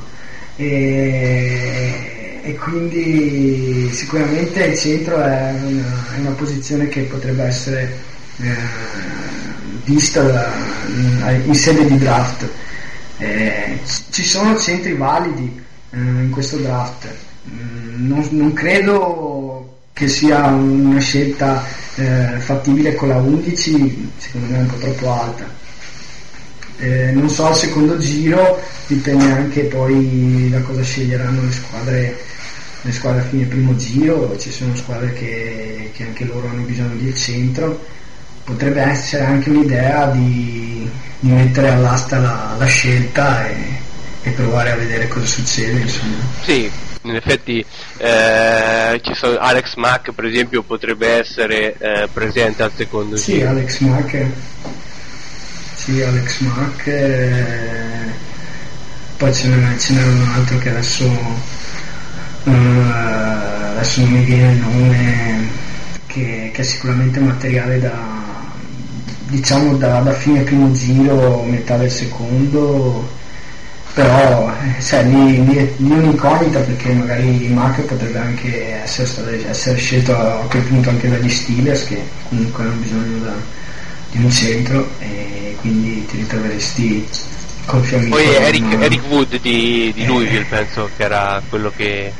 esatto, Eh, sì, sì, eh, sì, sì, sì. E va bene Teo, a questo punto siamo arrivati non senza difficoltà di, di connessione, siamo arrivati alla fine di questa, di questa intervista. Io ti ringrazio per la disponibilità. Eh, ringrazio te, mi ha fatto piacere sentire anche la tua voce da, da mostro di Loch Ness,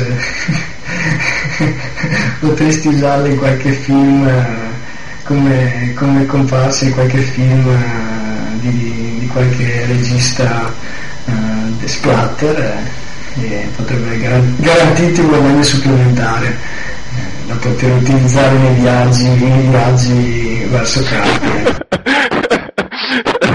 sì, anche, quindi anche, anche questa intervista con il tifoso, la quinta intervista eh, con il tifoso è portata a termine e noi quindi andiamo avanti verso la fine della, della trasmissione e lasciamo la linea a Ipse Dixit, la, la rubrica di, eh, di Cina.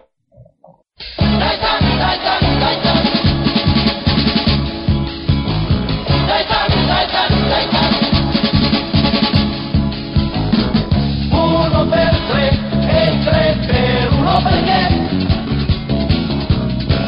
Insieme noi usciamo sempre dai guai. E difendiamo la terra dall'ombra della guerra. Il nostro cuore batterà per la libertà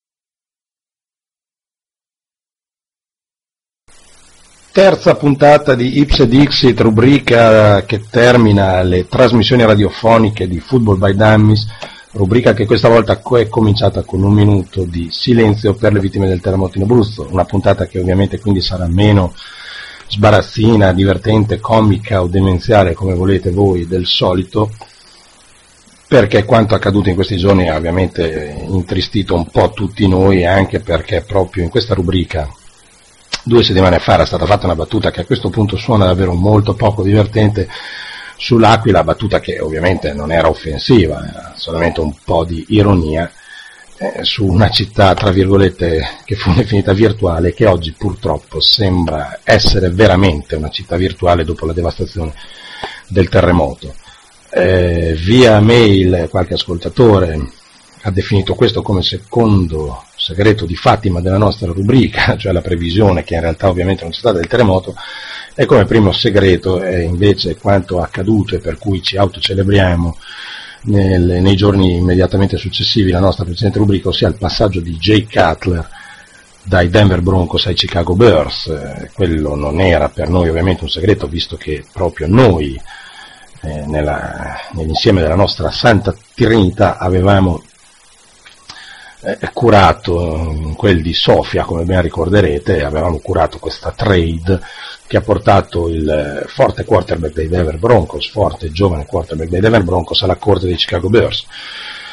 Trade piuttosto complessa, se così possiamo dire, che porta a Denver due prime scelte, quella del 2009 e quella del 2010, una terza del 2010, oltre al quarterback Kyle Orton, mentre a Chicago ha portato una quinta scelta e appunto Jay Cutler. Chicago dovrebbe certo così aver sistemato la propria posizione con quello che è sicuramente il colpo più importante di questa free agency ed è forse se le cose andranno come tutti sperano e come si prevede, ossia che Cutler possa veramente confermarsi un franchise quarterback, e questo è probabilmente il più grande colpo, è stato definito da molti media chicagoani il più grande colpo free agency della storia dei Bears, perché effettivamente è un movimento che ha portato via sì tante scelte, ma che potrebbe aver sistemato una posizione cronicamente deficitaria in quella che, che è per la squadra della città del vento.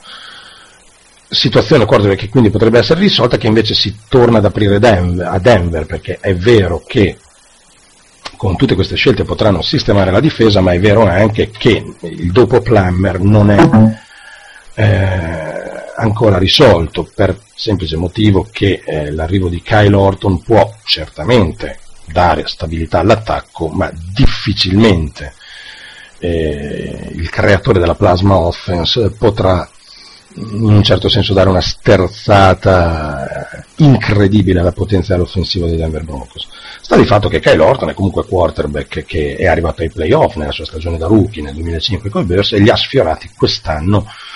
Eh, I Bears sono arrivati a una partita dai playoff, se avessero vinto l'ultima Houston in concomitanza con gli altri risultati della giornata che erano tutti a favore di Chicago, i Bears avrebbero giocato i playoff, quindi Kyle Orton ha dimostrato che se ha una squadra solida intorno, quindi se non tocca a lui, diciamo, eh, vincere le partite o comunque far girare eh, l'attacco sulle proprie spalle, ma solamente se il compito rimane solamente quello di coordinarlo, di gestire, di non perdere il pallone, di non perdere le partite, di non strafare, diciamo così, Kyle Orton ha dimostrato nelle due stagioni che ha giocato da titolare di poter tenere tranquillamente il ruolo.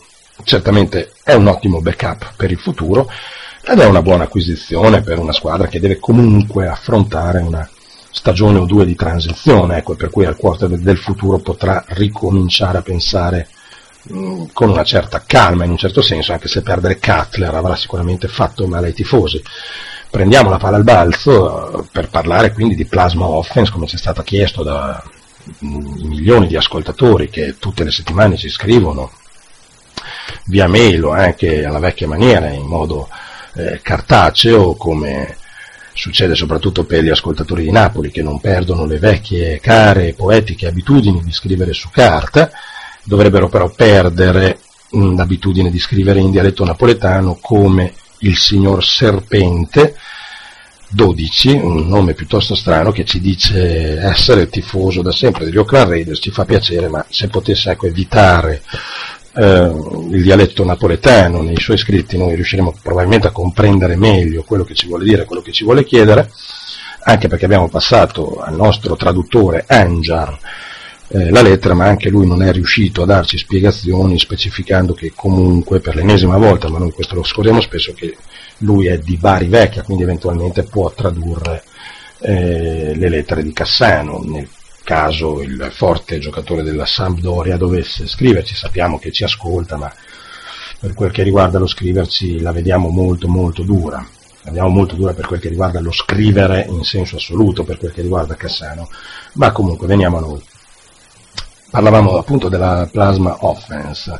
La plasma offense in, real- in realtà oggi è difficilmente spiegabile per il semplice motivo che oggi siamo proprio alle origini, noi stiamo vivendo le origini della plasma offense, la plasma offense verrà probabilmente completata eh, con qualche decennio, Orton è, semplicemente il creatore di, questa, eh, di questo stile offensivo che col tempo porterà praticamente il quarterback in possesso del potere della plasma offense, perché è comunque una cosa nel DNA, la plasma offense non si insegna, non è ancora chiaro se si possa trasmettere geneticamente, quindi se i figli di Orton a loro volta saranno plasmosi, diciamo così.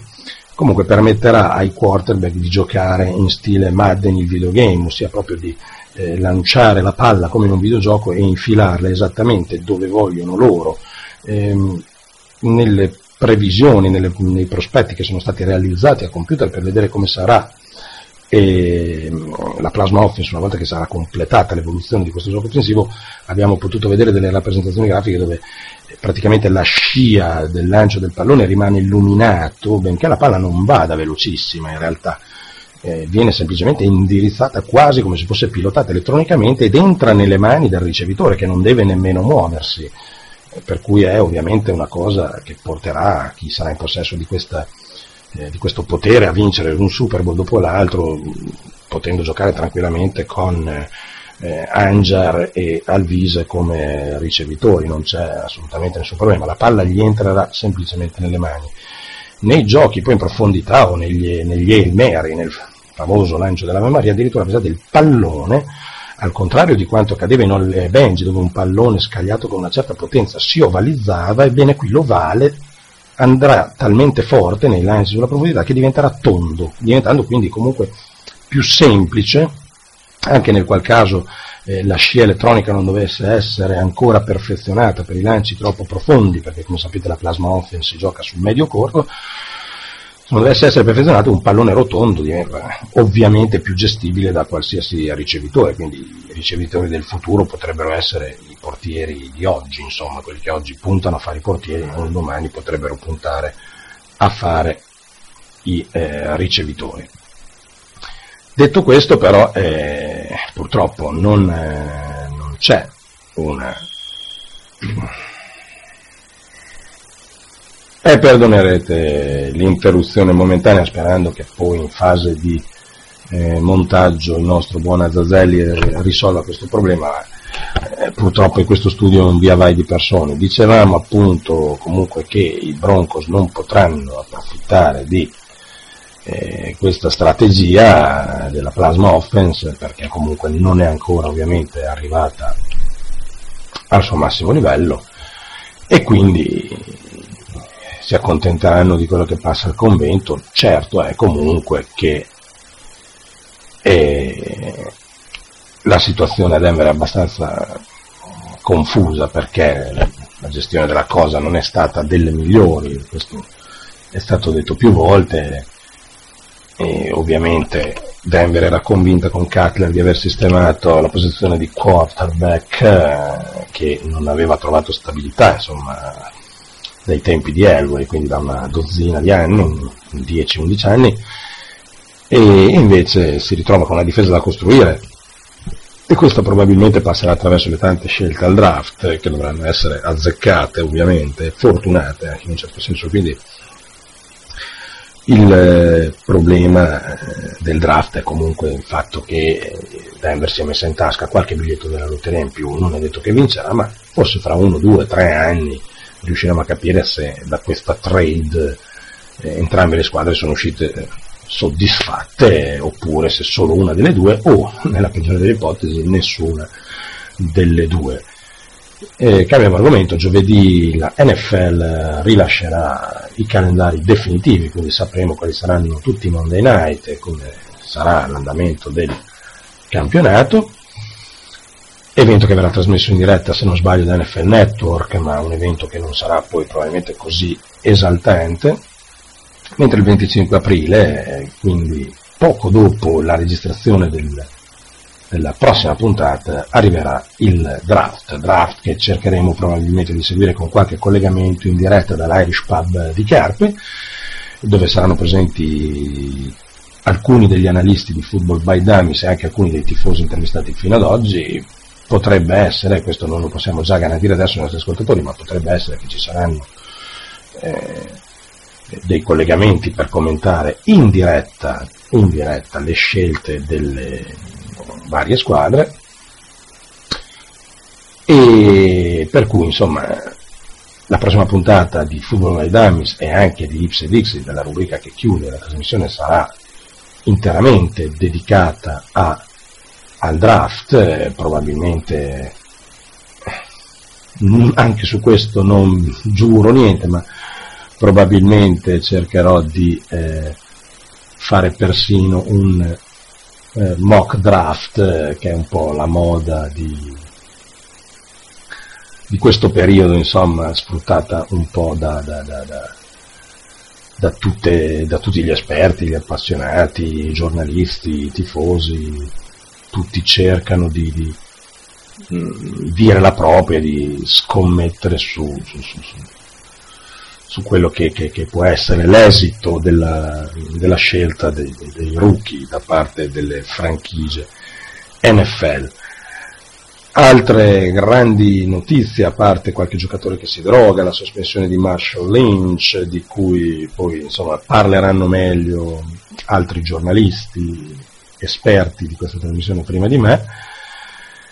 E quindi io cerco di tirare dritto anche se eh, potremo approfondire la questione doping visto che eh, si parla di interessanti prospetti che dovrebbero essere scelti al draft coinvolti in un brutto giro diciamo così anche se potremmo estendere il discorso su quale sia la politica delle leggi americane nel combattere il doping, cioè praticamente inesistente, anche se da un certo punto di vista meno ipocrita forse, no? Dico forse perché comunque le pene sono sì quello che sono e non c'è eh, equilibrio nel fatto che per una rissa in un bar eh, un giocatore rischi 4, 5, 6 giornate di squalifica e per mh, mm, aver utilizzato doping, quindi aver anche barato in un certo senso tra l'attività sportiva rischi la stessa me- pena o addirittura inferiore. Eh, questo è un atteggiamento certamente eh, sbagliato, però c'è anche da dire che l'ipocrisia sta sì nelle parole del dobbiamo combattere la droga, ma non negli atteggiamenti, perché insomma eh, raramente se non per immagine, diciamo, si, eh, gli americani tendono a far finta di credere che sia tutto pulito, in realtà lo sanno perfettamente, spesso lo fanno anche capire e non ci sono, diciamo, almeno che io ricordi, battaglie giornalistiche del è impossibile che nel nostro sport qualcuno si dopi, come capita invece qua da noi, o come succede in alcuni sport eh, più popolari dalle nostre parti, però insomma questo non è diciamo, un problema che possiamo affrontare adesso in due parole, non, eh, non avrebbe un gran senso, per cui eh, cerchiamo eh, di tirare dritto e di fare una trasmissione insomma, abbastanza veloce per non allungare, per non stressarvi più di tanto. Mi sarebbe piaciuto dilungarmi sulla plasma offense, ma avrei parlato tutta la puntata insomma, di Kyle Orton e forse non era il caso. Ad ogni modo, perdonerete la seconda interruzione che verrà anche questa probabilmente aggiustata dai tecnici di studio. È arrivata una telefonata comunque che anticipa un po' l'argomento di cui volevamo parlare, perché appunto vi stavo dicendo che cercherei di bypassare proprio per questioni di tempo e anche perché probabilmente sono argomenti approfondizzati quello che è la questione doping, quello che è la questione squalifiche per Marshall Lynch e le problematiche emerse su alcuni prospetti eh, del prossimo eh, draft. Per quello che riguarda il draft abbiamo detto che ne parleremo nella prossima puntata, tentando magari anche di fare un mock. E per quello che riguarda il terzo segreto di Fatima, tornando all'inizio, quindi eh, le due previsioni, una eccellente una che non era proprio una, previsione, una previsione ma si è ahimè rivelata tale alla fine, il terzo segreto di Fatima, eh, purtroppo eh, non possiamo ancora dirlo, come Papa Giovanni Paolo II aspetteremo ancora qualche tempo prima di eh, dichiararlo, la telefonata che ci è arrivata anticipa appunto l'ultimo argomento che esula dalla questione football, è un invito a seguire eh, su East Coast Time il campionato mondiale della MotoGP che parte domenica con la notturna eh, del Qatar, so che non c'entra niente col football americano ma è un appuntamento davvero imperdibile, si rilancia la sfida eh, fra due grandissimi piloti, la sfida per il eh, titolo mondiale, stiamo parlando ovviamente di Sete Gibernau e Marco Melandri,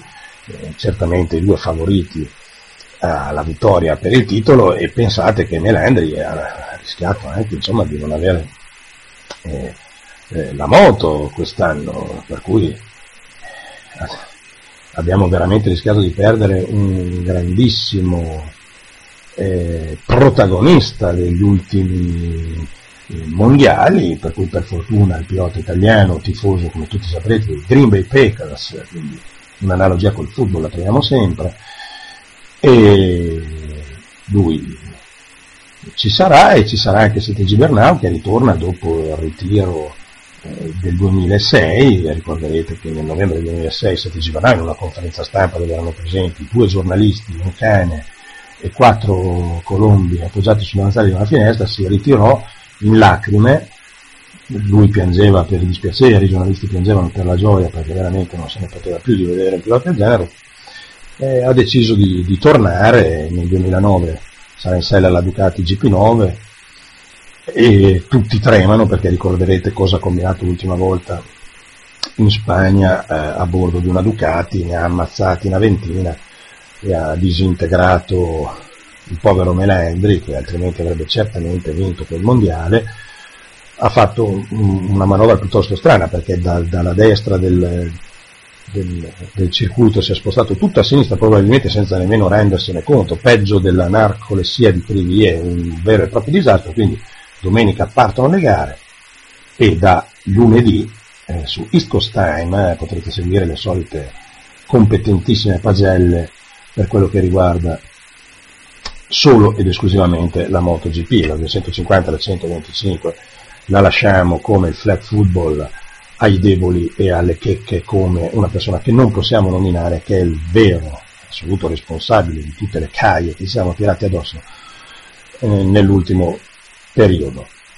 Ci perdonerete per la puntata, insomma, un po' a basso profilo, ma quanto è accaduto non ci permette di insomma, scherzare, quanto è accaduto di recente in Abruzzo non ci permette di scherzare ovviamente e di giocare più di tanto come facciamo di solito ben volentieri, è una puntata dove un po' ci è mancato a Zazzelli che probabilmente sarebbe riuscito a stimolarci, ma può anche darsi, qui lanciamo la proposta in diretta, il faccia a faccia Franceschini Berlusconi lo facciamo noi, lo facciamo io e Zazzelli perché così magari la prossima puntata dove lancio il mock draft la facciamo in diretta con lui, puntata che la prima volta che è stata fatta insieme due settimane fa, come ricorderete, ha avuto un successo veramente strepitoso, veramente strepitoso, per cui merita probabilmente di essere ripetuta senza dubbio. E dopodiché apprendiamo con piacere la rinascita del Siemens Milano che viene comunicata sul forum da Dolphin Italia, è stata comunicata anzi il primo aprile, io me ne accorgo però soltanto adesso, e i Siemens che mm, se non vado errati sono stati squadra allenata dal mitico Paolo Leo Pizzi, grandissimo telecronista di football americano di Sky, e che ha lottato tantissimo per tenere il football e ampliarne la visibilità su Sky, ha lottato talmente tanto che alla fine sono spariti da Sky sia il football che lo stesso Leo Pizzi, di recentemente però stato a commentare tennis, che Leo Pizzi col tennis ci azzecca il giusto, però tant'è, si vede che si era liberato un posto lì e lì hanno deciso di metterlo, quindi arriviamo alla puntata più breve del previsto, probabilmente più breve del solito, scusateci ancora per le interruzioni. Eh, noi vi salutiamo tutti, vi ricordiamo di non perdere il prossimo appuntamento con il nostro mock draft e con una probabile trasmissione con faccia a faccia tra Azazelli e il sottoscritto, peraltro penso gli unici due orfani di una prima scelta al draft, adesso non vorrei dire cavolate, però noi saremo al draft eventualmente per i commenti in diretta proprio per Football by Dummies, eh, draft live in Carpi all'Irish Pub. Non so quali saranno le condizioni per quella sera, ma certamente ci sarà di che festeggiare guardando gli altri soffrire per le scelte, augurandoci ovviamente che i Detroit Lions, che hanno la prima e che vengono risolve questa volta, insomma, abbiano un po' di fortuna e soprattutto non scelgano un ricevitore, però insomma, direi che visto il cambio in dirigenza il rischio di prendere un ricevitore dovrebbe essere comunque eliminato. Che poi vanno su un quarterback, chissà, chi può dirlo, forse Assioma ce lo può dire. Per questo è tutto, ci sentiamo alla prossima puntata, grazie a tutti, buonasera a.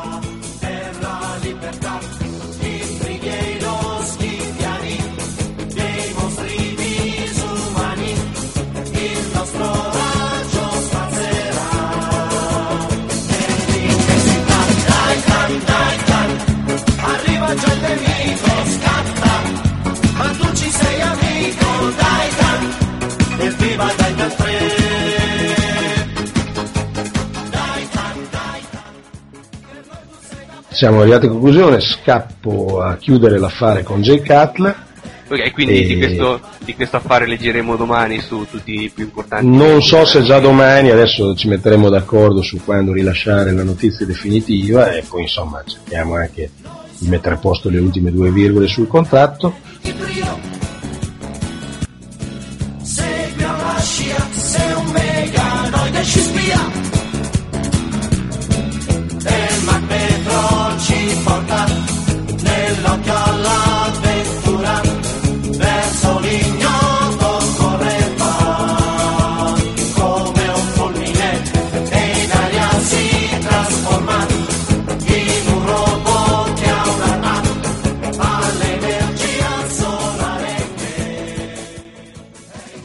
Con Cina quindi si conclude la quinta puntata di, di Football by Dummies. Prima, prima dei saluti però volevo ricordare ai nostri ascoltatori che comunque su Radio Fleet non trovate solo questa trasmissione per il, per il football, ma ne trovate ben due per il baseball che vanno in onda entrambe eh, la domenica sera e in podcast, scaricabili in podcast. Eh, una baseball jam con la partecipazione eh, di gran parte degli utenti della, della sezione MLB e l'altra è Baseball e Musica, ormai la vet- veterana trasmissione di Radio Play It che ha fondato Radio Play It con Alessio e Calle. In più, per gli amanti del wrestling, al venerdì sera ogni 15, gior- 15 giorni, sempre scaricabile in podcast, trovate West- Wrestling Corner, è arrivata già la terza puntata e quindi il prossimo venerdì eh, per, per chi segue questo sport spettacolo eh, io consiglio di scaricare eh, anche questa trasmissione. A questo punto fate eh, Vabbè, debite- scusa, eh, scusa Già, e per eh, quelli dell'hockey non c'è niente? Eh, l'hockey- facciamo fare qualcosa al russo, tanto ormai mi sa che anche quest'anno si vede i playoff eh, in tv, quindi non c'è niente da fare. Posso fare una trasmissione radio? Sì, in effetti quelli dell'hockey potrebbero un po'... Il problema dell'hockey è che eh, non si vede... Non si vede la pallina, eh? E però essendo via Pallina, radio, io, essendo via radio, Semicento, no. la pallina, essendo via radio non ci Scusa, sarebbe, scusa. Essendo via radio, non ci sarebbe neanche il problema visivo, quindi eh, è uno sport che potrebbe accoppiarsi eh, in maniera perfetta con lo strumento radiofonico, no?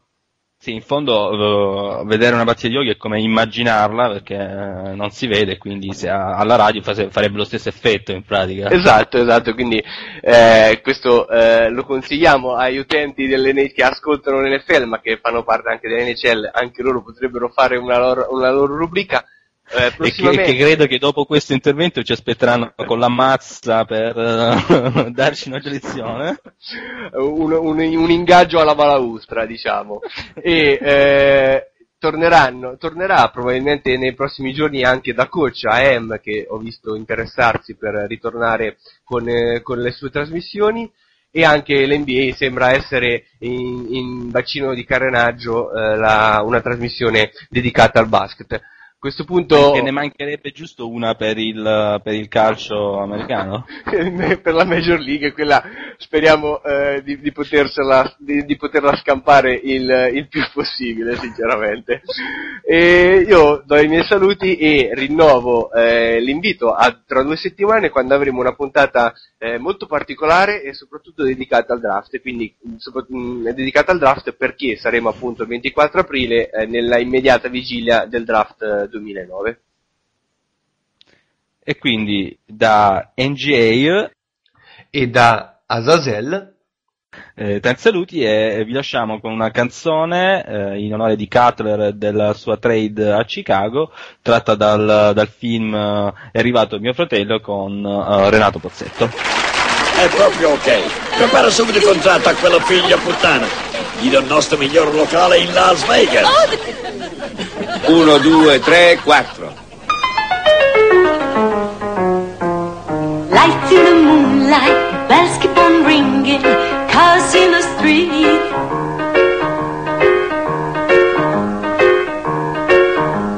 Devi dire Chicago. Chicago. Ma non adesso, qua, guarda. Ah sì, qua. Ah, sì, ho visto. Eh, scusate del gentile errore. Chicago.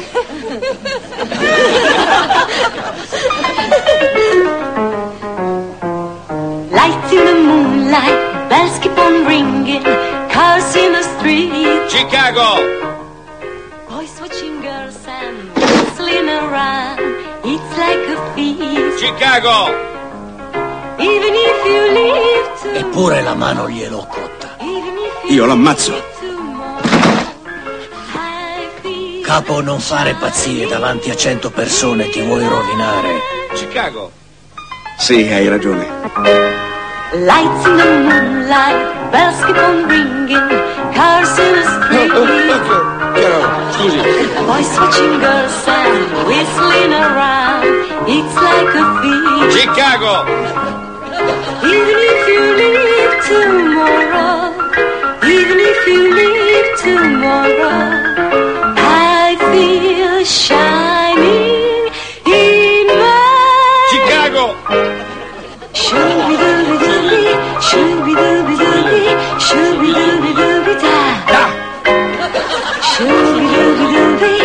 shooby-dooby-dooby, shooby-dooby-dooby-da. Vai a ballare. No, no. Come no? Vai, vai, vai. Shooby-doo, shooby-doo, shooby-doo, shooby-doo, shooby-doo, shooby-doo, shooby-doo, shooby-doo-da. Lights in the moonlight, lights keep on ringing, cars in the street. Chicago. Boys switching girls and whistling around. It's like a feast. Chicago. Even if you leave tomorrow, even if you